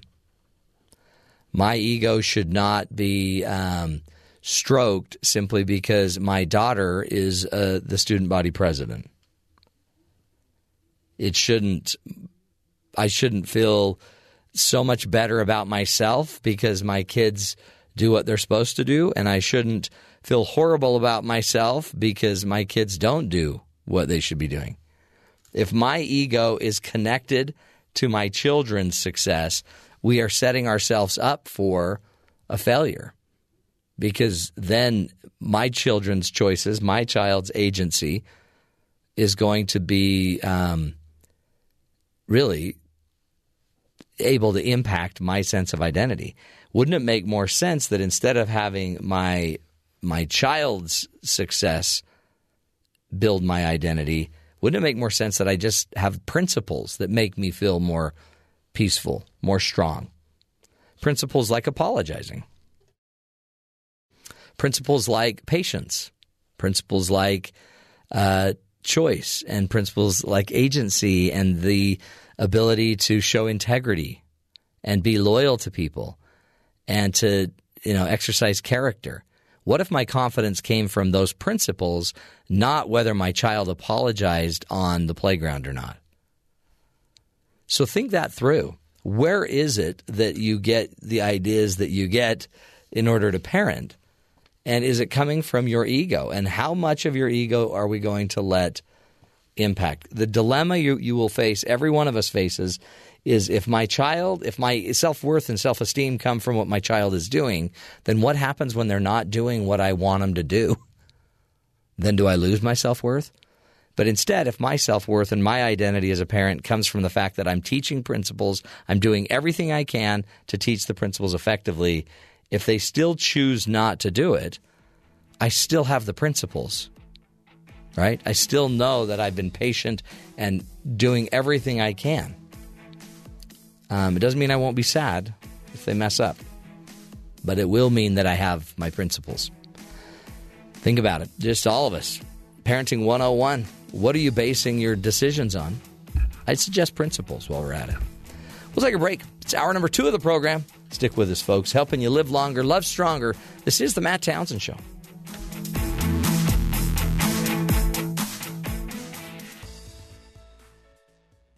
This is the Matt Townsend Show. Your guide on the side Follow Dr. Matt on Twitter. at Dr. Matt Show. Call the show at 1 855 Chat BYU. This is the Matt Townsend Show. Dr. Matt Townsend Now, on BYU Radio. BYU Radio. We've been talking about the impact of the internet on your brain. Does it make it all mushy? No. Unless you're a Kardashian. No, it doesn't. Come on. But again, folks, we got to learn to be a, a media critic, right? We got to know what's what's real, what's not, who we should trust. We cannot equate a media personality to a, a, you know a strong source of knowledge about any topic really right wouldn't you rather have a researcher? Wouldn't you really rather have somebody that's studied it, that maybe doesn't have a, that's maybe not making money to be a pitch person? It's hard. It's it's really hard to to know who to trust and what to trust, and you know, there's that's our responsibility as parents is we can step in and start to create just conversations, more and more conversations. And uh, what I'm finding with my family is it doesn't, you don't have to make this a big formal thing. It's just constant. Keep bringing it up every time you get a chance, every time you see a story on the news. Use the story as a catalyst to talk. These discussions, one by one, your kids are listening. They're hearing it. They know what's going on. When you see that, do you really think that's happening? That's do you think that that person really uses that? Do you think they really look like that? Anyway, a lot of this is just it's hard. I mean, parenting's hard enough. Now all of a sudden I've got to I got my children looking at a screen 8 9 hours a day. That's not even including television, right? That's just computers, cell phones, iPads, seven to eight, nine hours a day. Ah, boy. At least they're going to school. No, they're not, actually. 24,152 students played hooky the day the Broncos uh, had their parade. Denver public schools, you know, were pretty vacant. More than a quarter of enrolled students missed school in Denver last week when the city celebrated the Denver Broncos Super Bowl parade. Denver Public Schools released numbers saying uh, that 24,152 students had had an excused or unexcused absence from one class period or more on Tuesday. That's 26% of the 90,200 plus students. Principals dealt with a flood of voicemails from parents calling to excuse their children. But late in the morning, schools also saw a stream of parents going to school to pick up their students. Yeah, sure. 74% of the parents kept their kids in school. You know, I would have gone if I had a chance. My favorite day in school was when it would snow. Snow day! Oh, that's where I really gained my faith in life that I could pray for a miracle. And one out of 10 times it happened. We didn't have to go to school. Hey, uh, check out this crazy um, uh, Bad Boys segment. Investigators say they believe they've identified a man wanted in connection with the theft of more than $1,500 in chewing gum. Regional police say a man took the gum from a pharmacy north of Toronto in December. Investigators say the man went to the drugstore on the evening of December 17th, and video surveillance shows he went uh, to the candy aisle, filled a garbage bag with gum, and left. wow. A few moments later, he re entered the store, filled another garbage bag with chewing gum, and walked out again. Police say they believe he loaded both garbage bags containing chewy gum worth $1,528 into a waiting taxi, and they drove away. I'm pretty sure I know how you'd catch him. How? Or identify him. How would you identify him? The sound. That's not gum. I'm pretty sure it is. It's like that um big league scum, like the stuff. Yeah, that- he's got a lot of it apparently. Yeah. There's a lot of people that can't hear, they can't listen to the sound because it makes them cringe. Yeah, our, our listenership drops by fifty Every time. percent. Yeah. I love it because it reminds me of you, Ben. I know it's it's It's like Ben just had breakfast. it's like our moment when I start eating my granola bar. That's, you're yeah, or anything really. Yeah. You just got a lot of saliva in there. Generally the wet stuff is what brings it out the most, but Playing hooky and chewing gum. That's a it's a life made for children. You're listening to the best of the Matt Townsend Show. You know, one of the biggest victims of this new age of information and uh, technology is going to be the relationship, right? And as a relationship coach, uh, I do believe it's something we need to pay close attention to. So it will be today's topic of the coach's corner.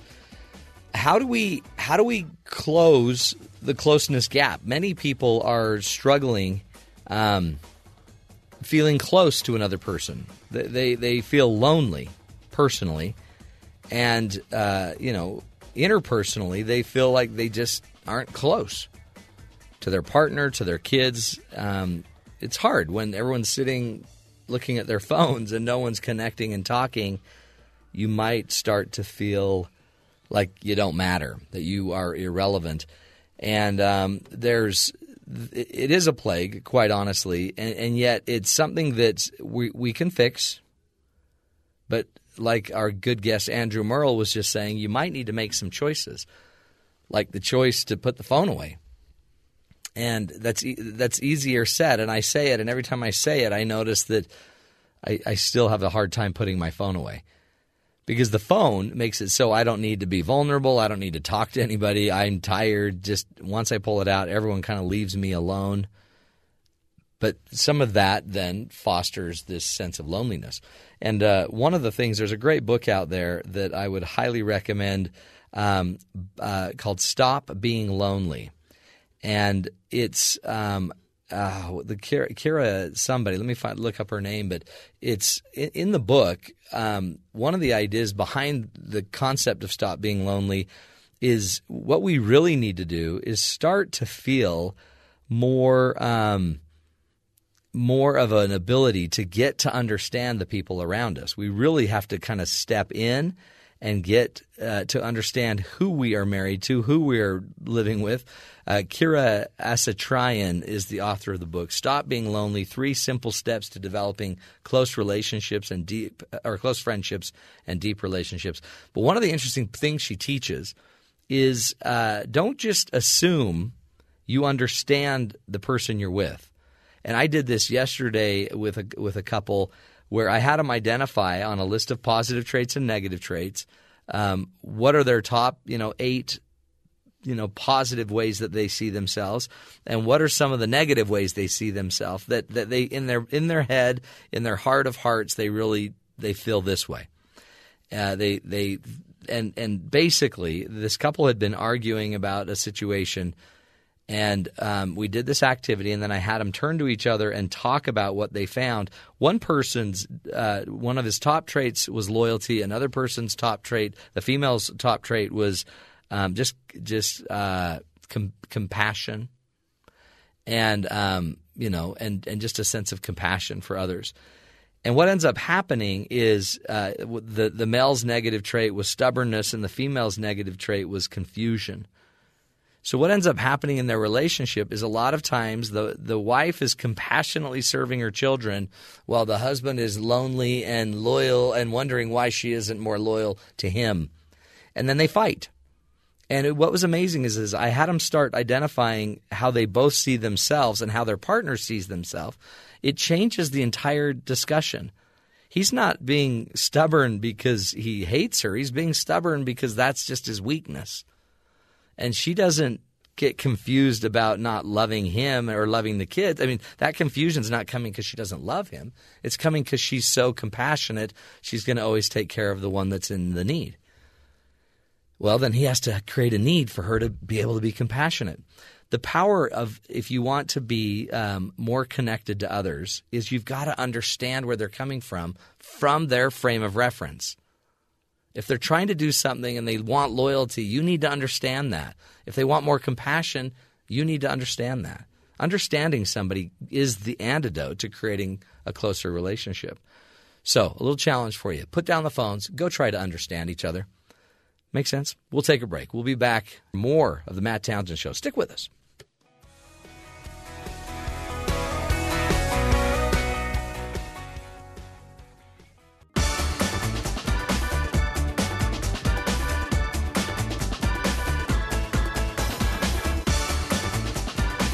Welcome back, friends, to the Matt Townsend Show.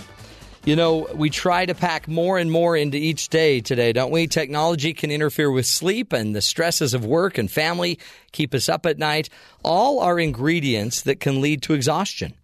We look to the past, imagining that life, uh, you know, was once much simpler, slower, But extreme mental and physical stress is not a modern syndrome. Today's guest, Dr. Anna Katharina Schaffner, a reader in comparative literature and medical humanities at the University of Kent in England, shares her research with us from her book Exhaustion: A History. Dr. Schaffner, welcome so much. Uh, welcome to the Matt Townsend Show, and thanks so much for being with us. Well, thank you very much for having me on the show. So exhaustion, not a not a modern, uh, not not just something new to the modern life. Apparently, exhaustion has a very, very, very long history. Exactly. Um, I was really intrigued a couple of years ago when I noticed that a lot of articles were being produced, a lot of talk um, happened about burnout, stress, and most researchers um, both academic and in popular media, always seem to think of our age as the most exhausting and the most exhausted age ever. And that was really something I kept um, coming across again and again. And I was very intrigued by this conception of our own crisis as the most dramatic and the most preeminent one ever. And I just wondered whether that could be true. And of course, you know, um, most people who talk about stress and burnout and various other exhaustion syndromes, they talk about technology and how new technologies such as um, the internet and mobile phones and so on, they have led to us being ever more unable to switch off. Um, and therefore they blame those new technologies on, on an erosion of the work-life um, boundaries, and they argue that those kind of boundaries have become ever more porous because of these new technologies. And a lot of um, researchers also talked about how neoliberal capitalist competition was getting ever fiercer and mm. More inhumane, causing people lots of stress in their work life. Um, and therefore, a lot of researchers talk about this, you know, relentless 24/7 culture that has turned us into the most exhausted people in history ever. and I was really intrigued and wondered, can that really be the case? And I looked at um, older records, medical ones, theological ones, um, psychological ones, psychoanalytical ones, um, and I was really, really surprised to find that exhaustion has actually been a topic that was of interest in every historical period. Not only was it of interest, but most historical, most people in those different periods also thought of their age as the most exhausting age, and they also presented their own crises as the most dramatic ones out there, and they always looked back to um, a past that was imagined as, as much more calm, less stressful, you know, where people lived more wholesome lives in harmony with nature. So that too was something that um, recurred again and again in my research. Um, and exhaustion, I think the causes of exhaustion that people talk about, they vary greatly. Um, throughout history, but what remains constant is an anxiety about exhaustion. So I think there is this underlying fear that um, exhaustion may do social harm, it may do harm to the individual, and um, anxieties about exhaustion really can be traced back all the way to the age of classical antiquity. Wow. I mean, it, it makes sense, right? You, your body would create anxiety at the idea that you're burning yourself out. It just seems natural. Yeah, absolutely. So, and it, I think it's also considered to be a social problem, and, and that too became very clear in, in those historical records, because the exhausted um, tend to not work and they tend not to be productive, and they can cause um, social frictions in some cases. Um, so exhaustion was always considered. Um, an issue that wasn't just a well-being issue, but that also affected society um, in a in a sort of more general, broader sense. Um, and, you know, burnout is actually an economical problem because a lot of people who take sick leave, you know, tend to not be productive and, um, and therefore, uh, in various countries, uh, burnout research is sponsored by the state because the state has an interest in, in having productive workers um, a, a, healthy uh, workforce that, that can keep being productive. Um, so it's not just a well-being issue, but also a wider social and an economic issue. Um, but what I found uh, really interesting was that I think exhaustion also hooks into some dark psychological fears about aging and death and you know the waning of our engagement and that tends to be a psychological constant throughout the ages but what differs greatly is the kind of stories um, people people talk people um, people people constructed about exhaustion and its causes and the causes what we blame the causes for which we blame our exhaustion they vary greatly Huh. and at the moment they're mainly you know technological changes but in history they they differ enormously and exhaustion was co- blamed on all sorts of different phenomena Talk about that. What what uh, I guess every every era would have a different maybe cause of exhaustion. What what were some of the historical sources of exhaustion? Yeah, I mean, I think exhaustion is also a really, really interesting topic because I'm interested in the kind of exhaustion that isn't just physical exhaustion. Right. You know, that is the result of hard physical labor or hard day's work or running a marathon. I'm interested in the kind of exhaustion that is um, very difficult to locate, that is somewhere between mental and physical and social and spiritual. Um, and that kind of exhaustion, too, has existed um, throughout the ages. So people weren't just exhausted in the past because they had to work harder, but they also suffered from that kind of exhaustion that is the result of, of brain work um, or of psychosocial stresses. And um, that kind of exhaustion has been blamed on, for example, in the cl- uh, period of classical antiquity, um, the humor theory paradigm was, was very, very popular, it was, in fact, the, the big medical theory, and that remained the case until modern medicine um, uh, came along um, as late as the sort of 18th and 19th century. Um, but humor theory is all about a balance between four different bodily humors, and if one of those humors um, is present excessively or is deficient, then then an individual's health, both mental and physical, can be affected. So, in the age of classical antiquity, exhaustion was blamed on a surplus of black bile.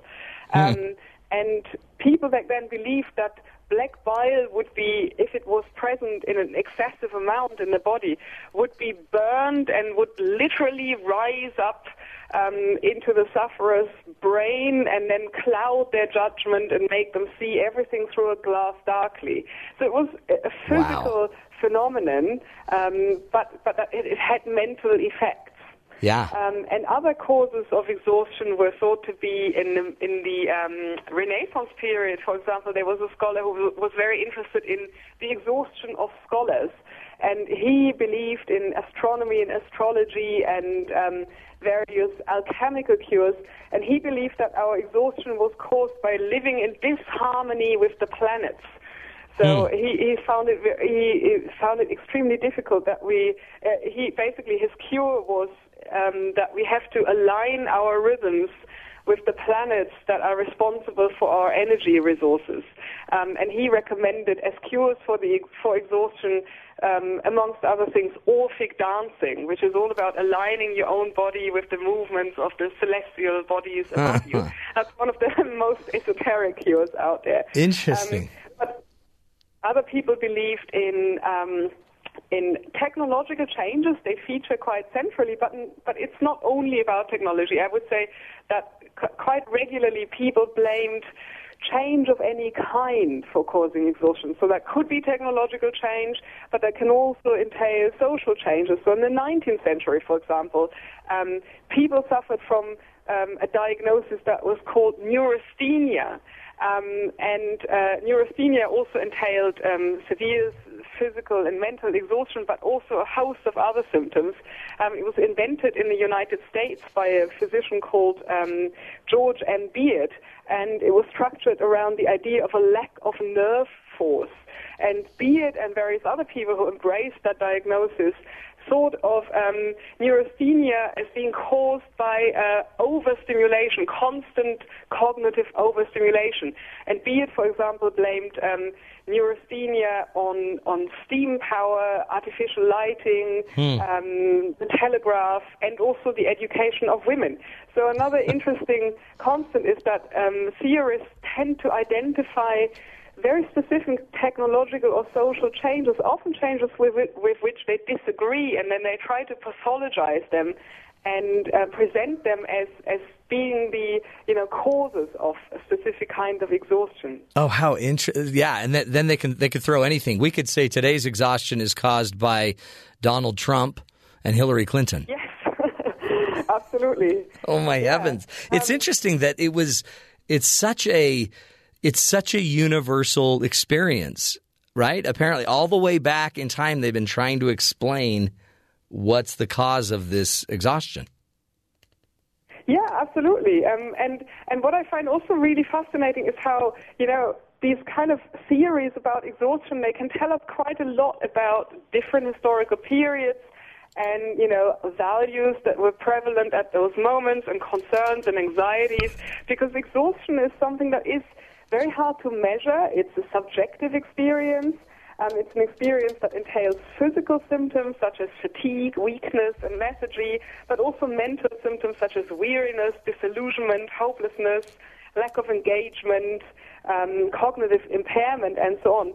Um, but what is very, very interesting is the ways in which um, theorists um, divide up their their factors between um, physical ones and mental ones and social ones. So in some periods, uh, the, the medical or theological um, theorists of exhaustion blamed everything on, on physical causes, on you know bodily developments, Yeah, their body. and in other periods they would privilege the psychological, and they Hmm. would talk about you know the mind and its power over the body. Um, so you get very very different different theoretical models of exhaustion. You know, I- Freud, for example, Oh, it- believed that obviously everything was um, was caused by you know inner psychological and outer psychological conflicts. Um, whereas some other biomedical researchers nowadays would say it's all about, you know, um, biochemical processes in the brain. Yeah. Dr. Anna, uh, let's take a break. We got to come back, um, but I want to continue this discussion and figure out what we what I guess what we've learned and where we can go forward with it in understanding our own exhaustion today. Again, Dr. Anna Katharina Schaffner, uh, the author of the book Exhaustion: A History. Unbelievable, folks. Don't think you're that special. This has been going on forever. Exhaustion in the human being. Stick with us. The Matt Townsend Show. We'll be right back.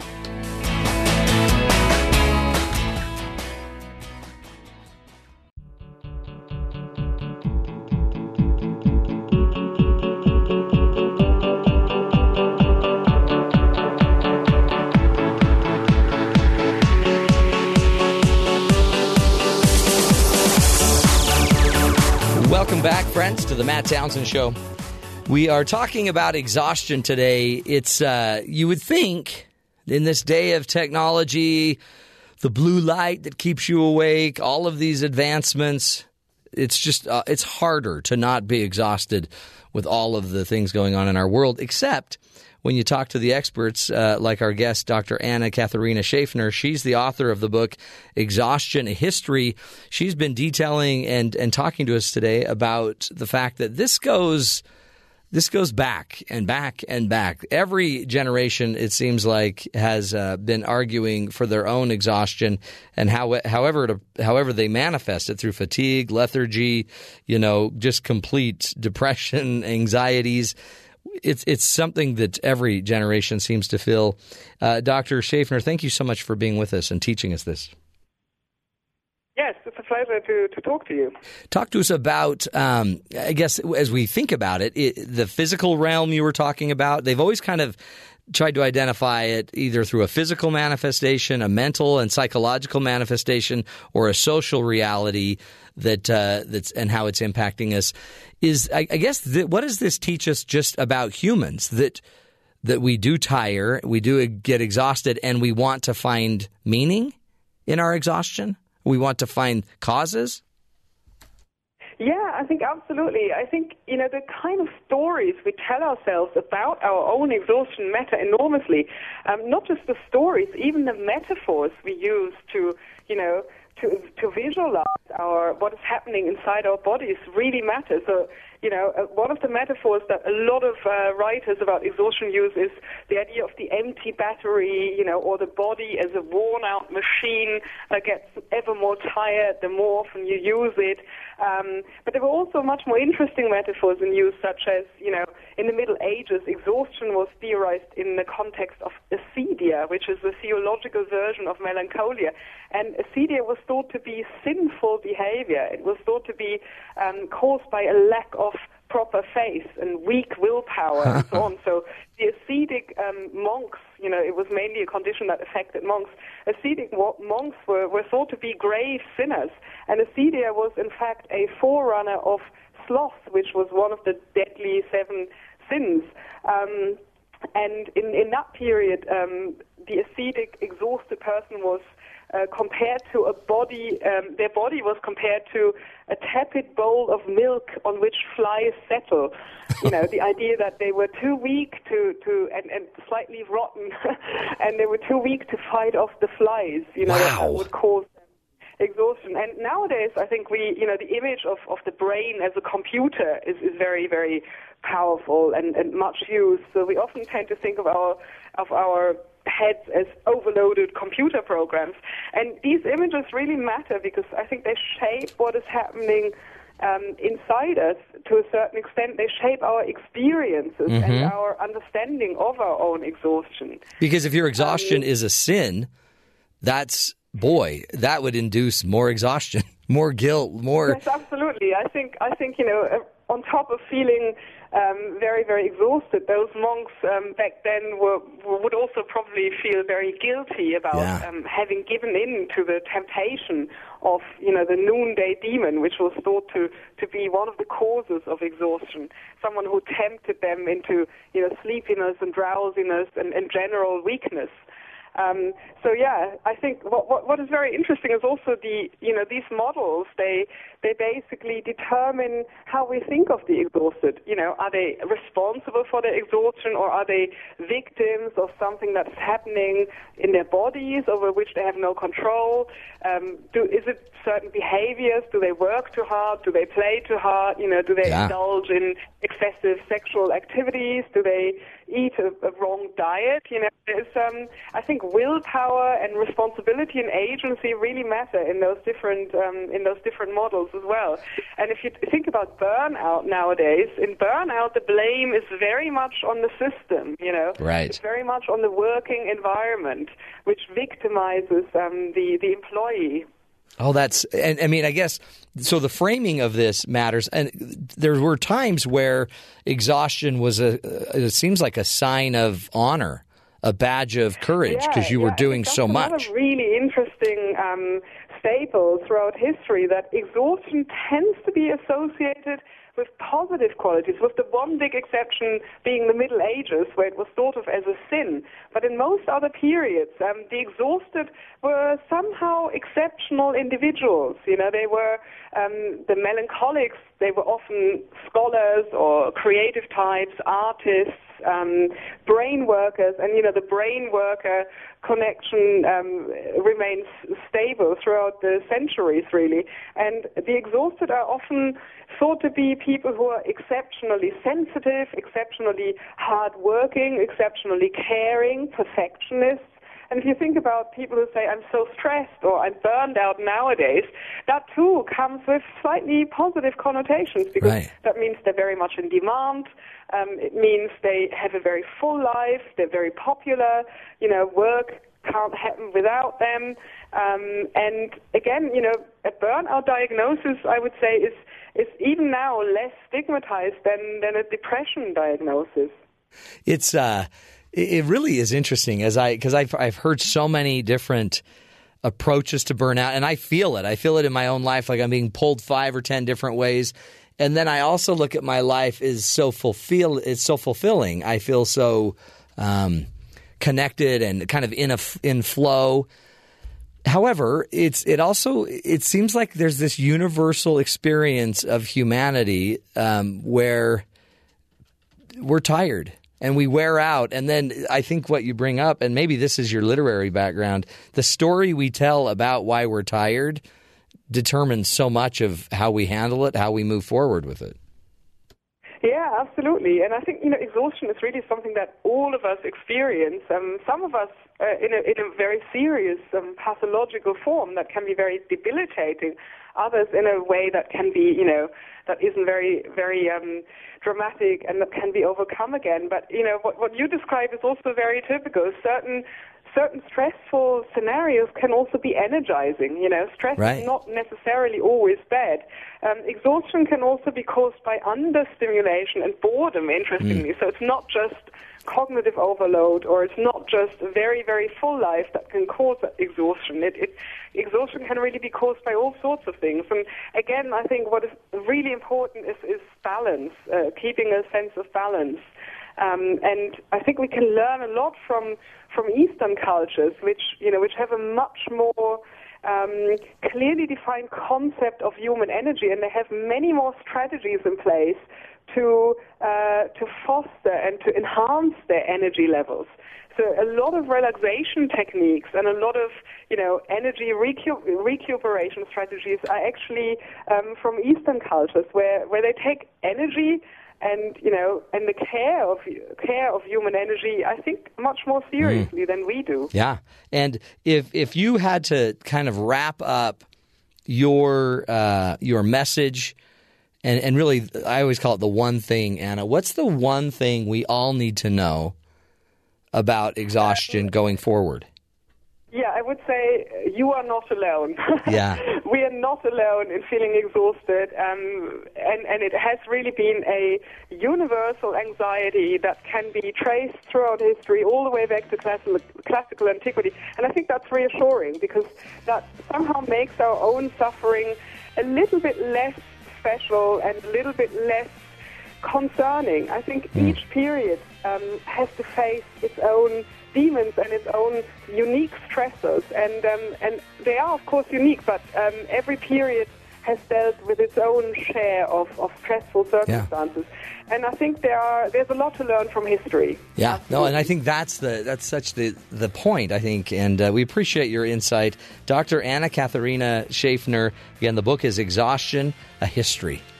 You're not alone, folks. Thank you very much. Thank you so much. You are not alone, and it goes back. Oh, isn't that good news? You're normal. Now, what are you going to do about it? Depends how you frame it. What story do you want to write? We'll take a break. When we come back, we'll uh, lighten your exhaustion load a little bit, playing a little game. Stick with us, folks. This is the Matt Townsend Show.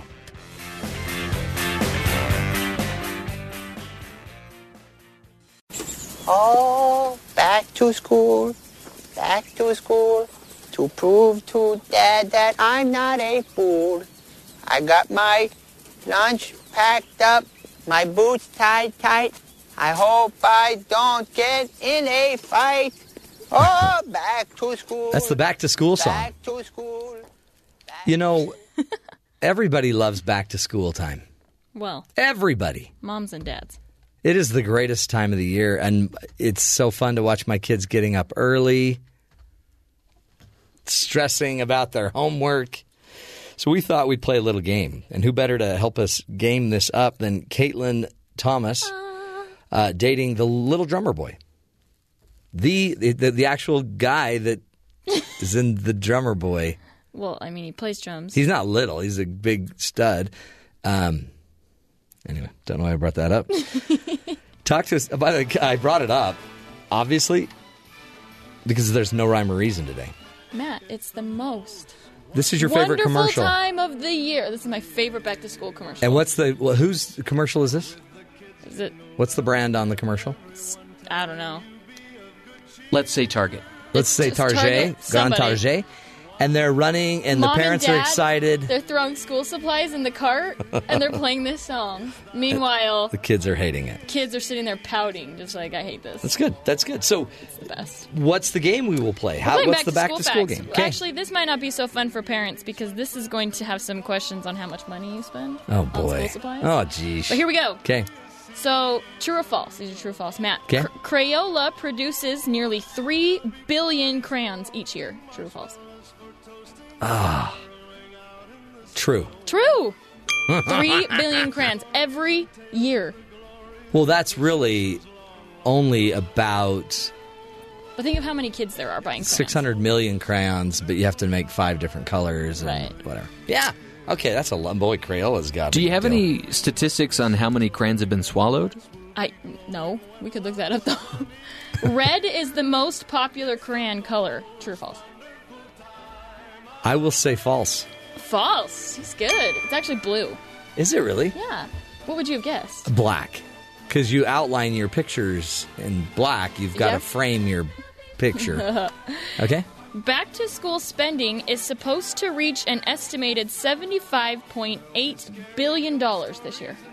Back to school spending 75.8 billion. I would say true. True!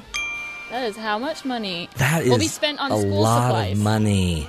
and like school fees. Oh, Free education, everyone. free education is not $75.8 billion. free. Wow. A pencil can write 45,000 words or draw a line 35 miles long and will write in zero gravity, upside down, or underwater. True, true, true. On the last three, I would say true. All of that is true. Do One you know pencil. that your pencils are that powerful? How long can how many how long can the line be? 35 miles long. Holy cow! You'd have one to sharpen it, you of have to course. Sharpen it. That's that's good news. It's pretty good. Back This is to school quiz. and back to college spending serves as the biggest consumer spending event for retailers with the winter holidays coming in second. So is this bigger than? So is it bigger than Christmas spending? No, false. False, true. Winter spending comes in first, but school spending is second. That's good to know because I didn't want like Easter spending or Halloween spending to be more. Okay, So we spend that's good. What else? Christmas and back to school. That's crazy. In the U.S., 40 million students carry a backpack. Forty million students carry a backpack. Mm-hmm. Well, and that's they could drag a backpack too because a lot of those backpacks are heavy. I would say false. False. What's your guess? Uh, more. Yeah, 79 million. Matt, were you a two strapper or a one strapper? Pardon? Pardon? The backpack. Like a double backpack or like the sling across your chest Uh, I backpack? was a double backpacker until I then went to the sling backpack.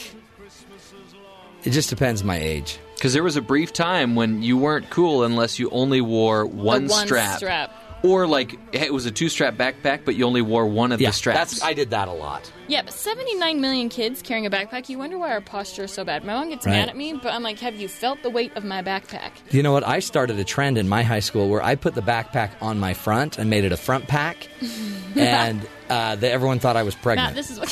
well, why- you have con- you have uh, This is why you immediate were not access. cool. Uh, this is why I got Okay, we Felt got- like a kangaroo. Right. Got one more for you. According to the National Retail Federation's 2013 Back to School survey, families with school aged children will spend an average of $634.78 on apparel, shoes, supplies, and electronics. Six hundred and thirty-eight dollars per person. Just families with school aged children will spend an average of $634.78 on apparel, shoes, supplies, and Oh, electronics. that seems false. Oh, that is true. What?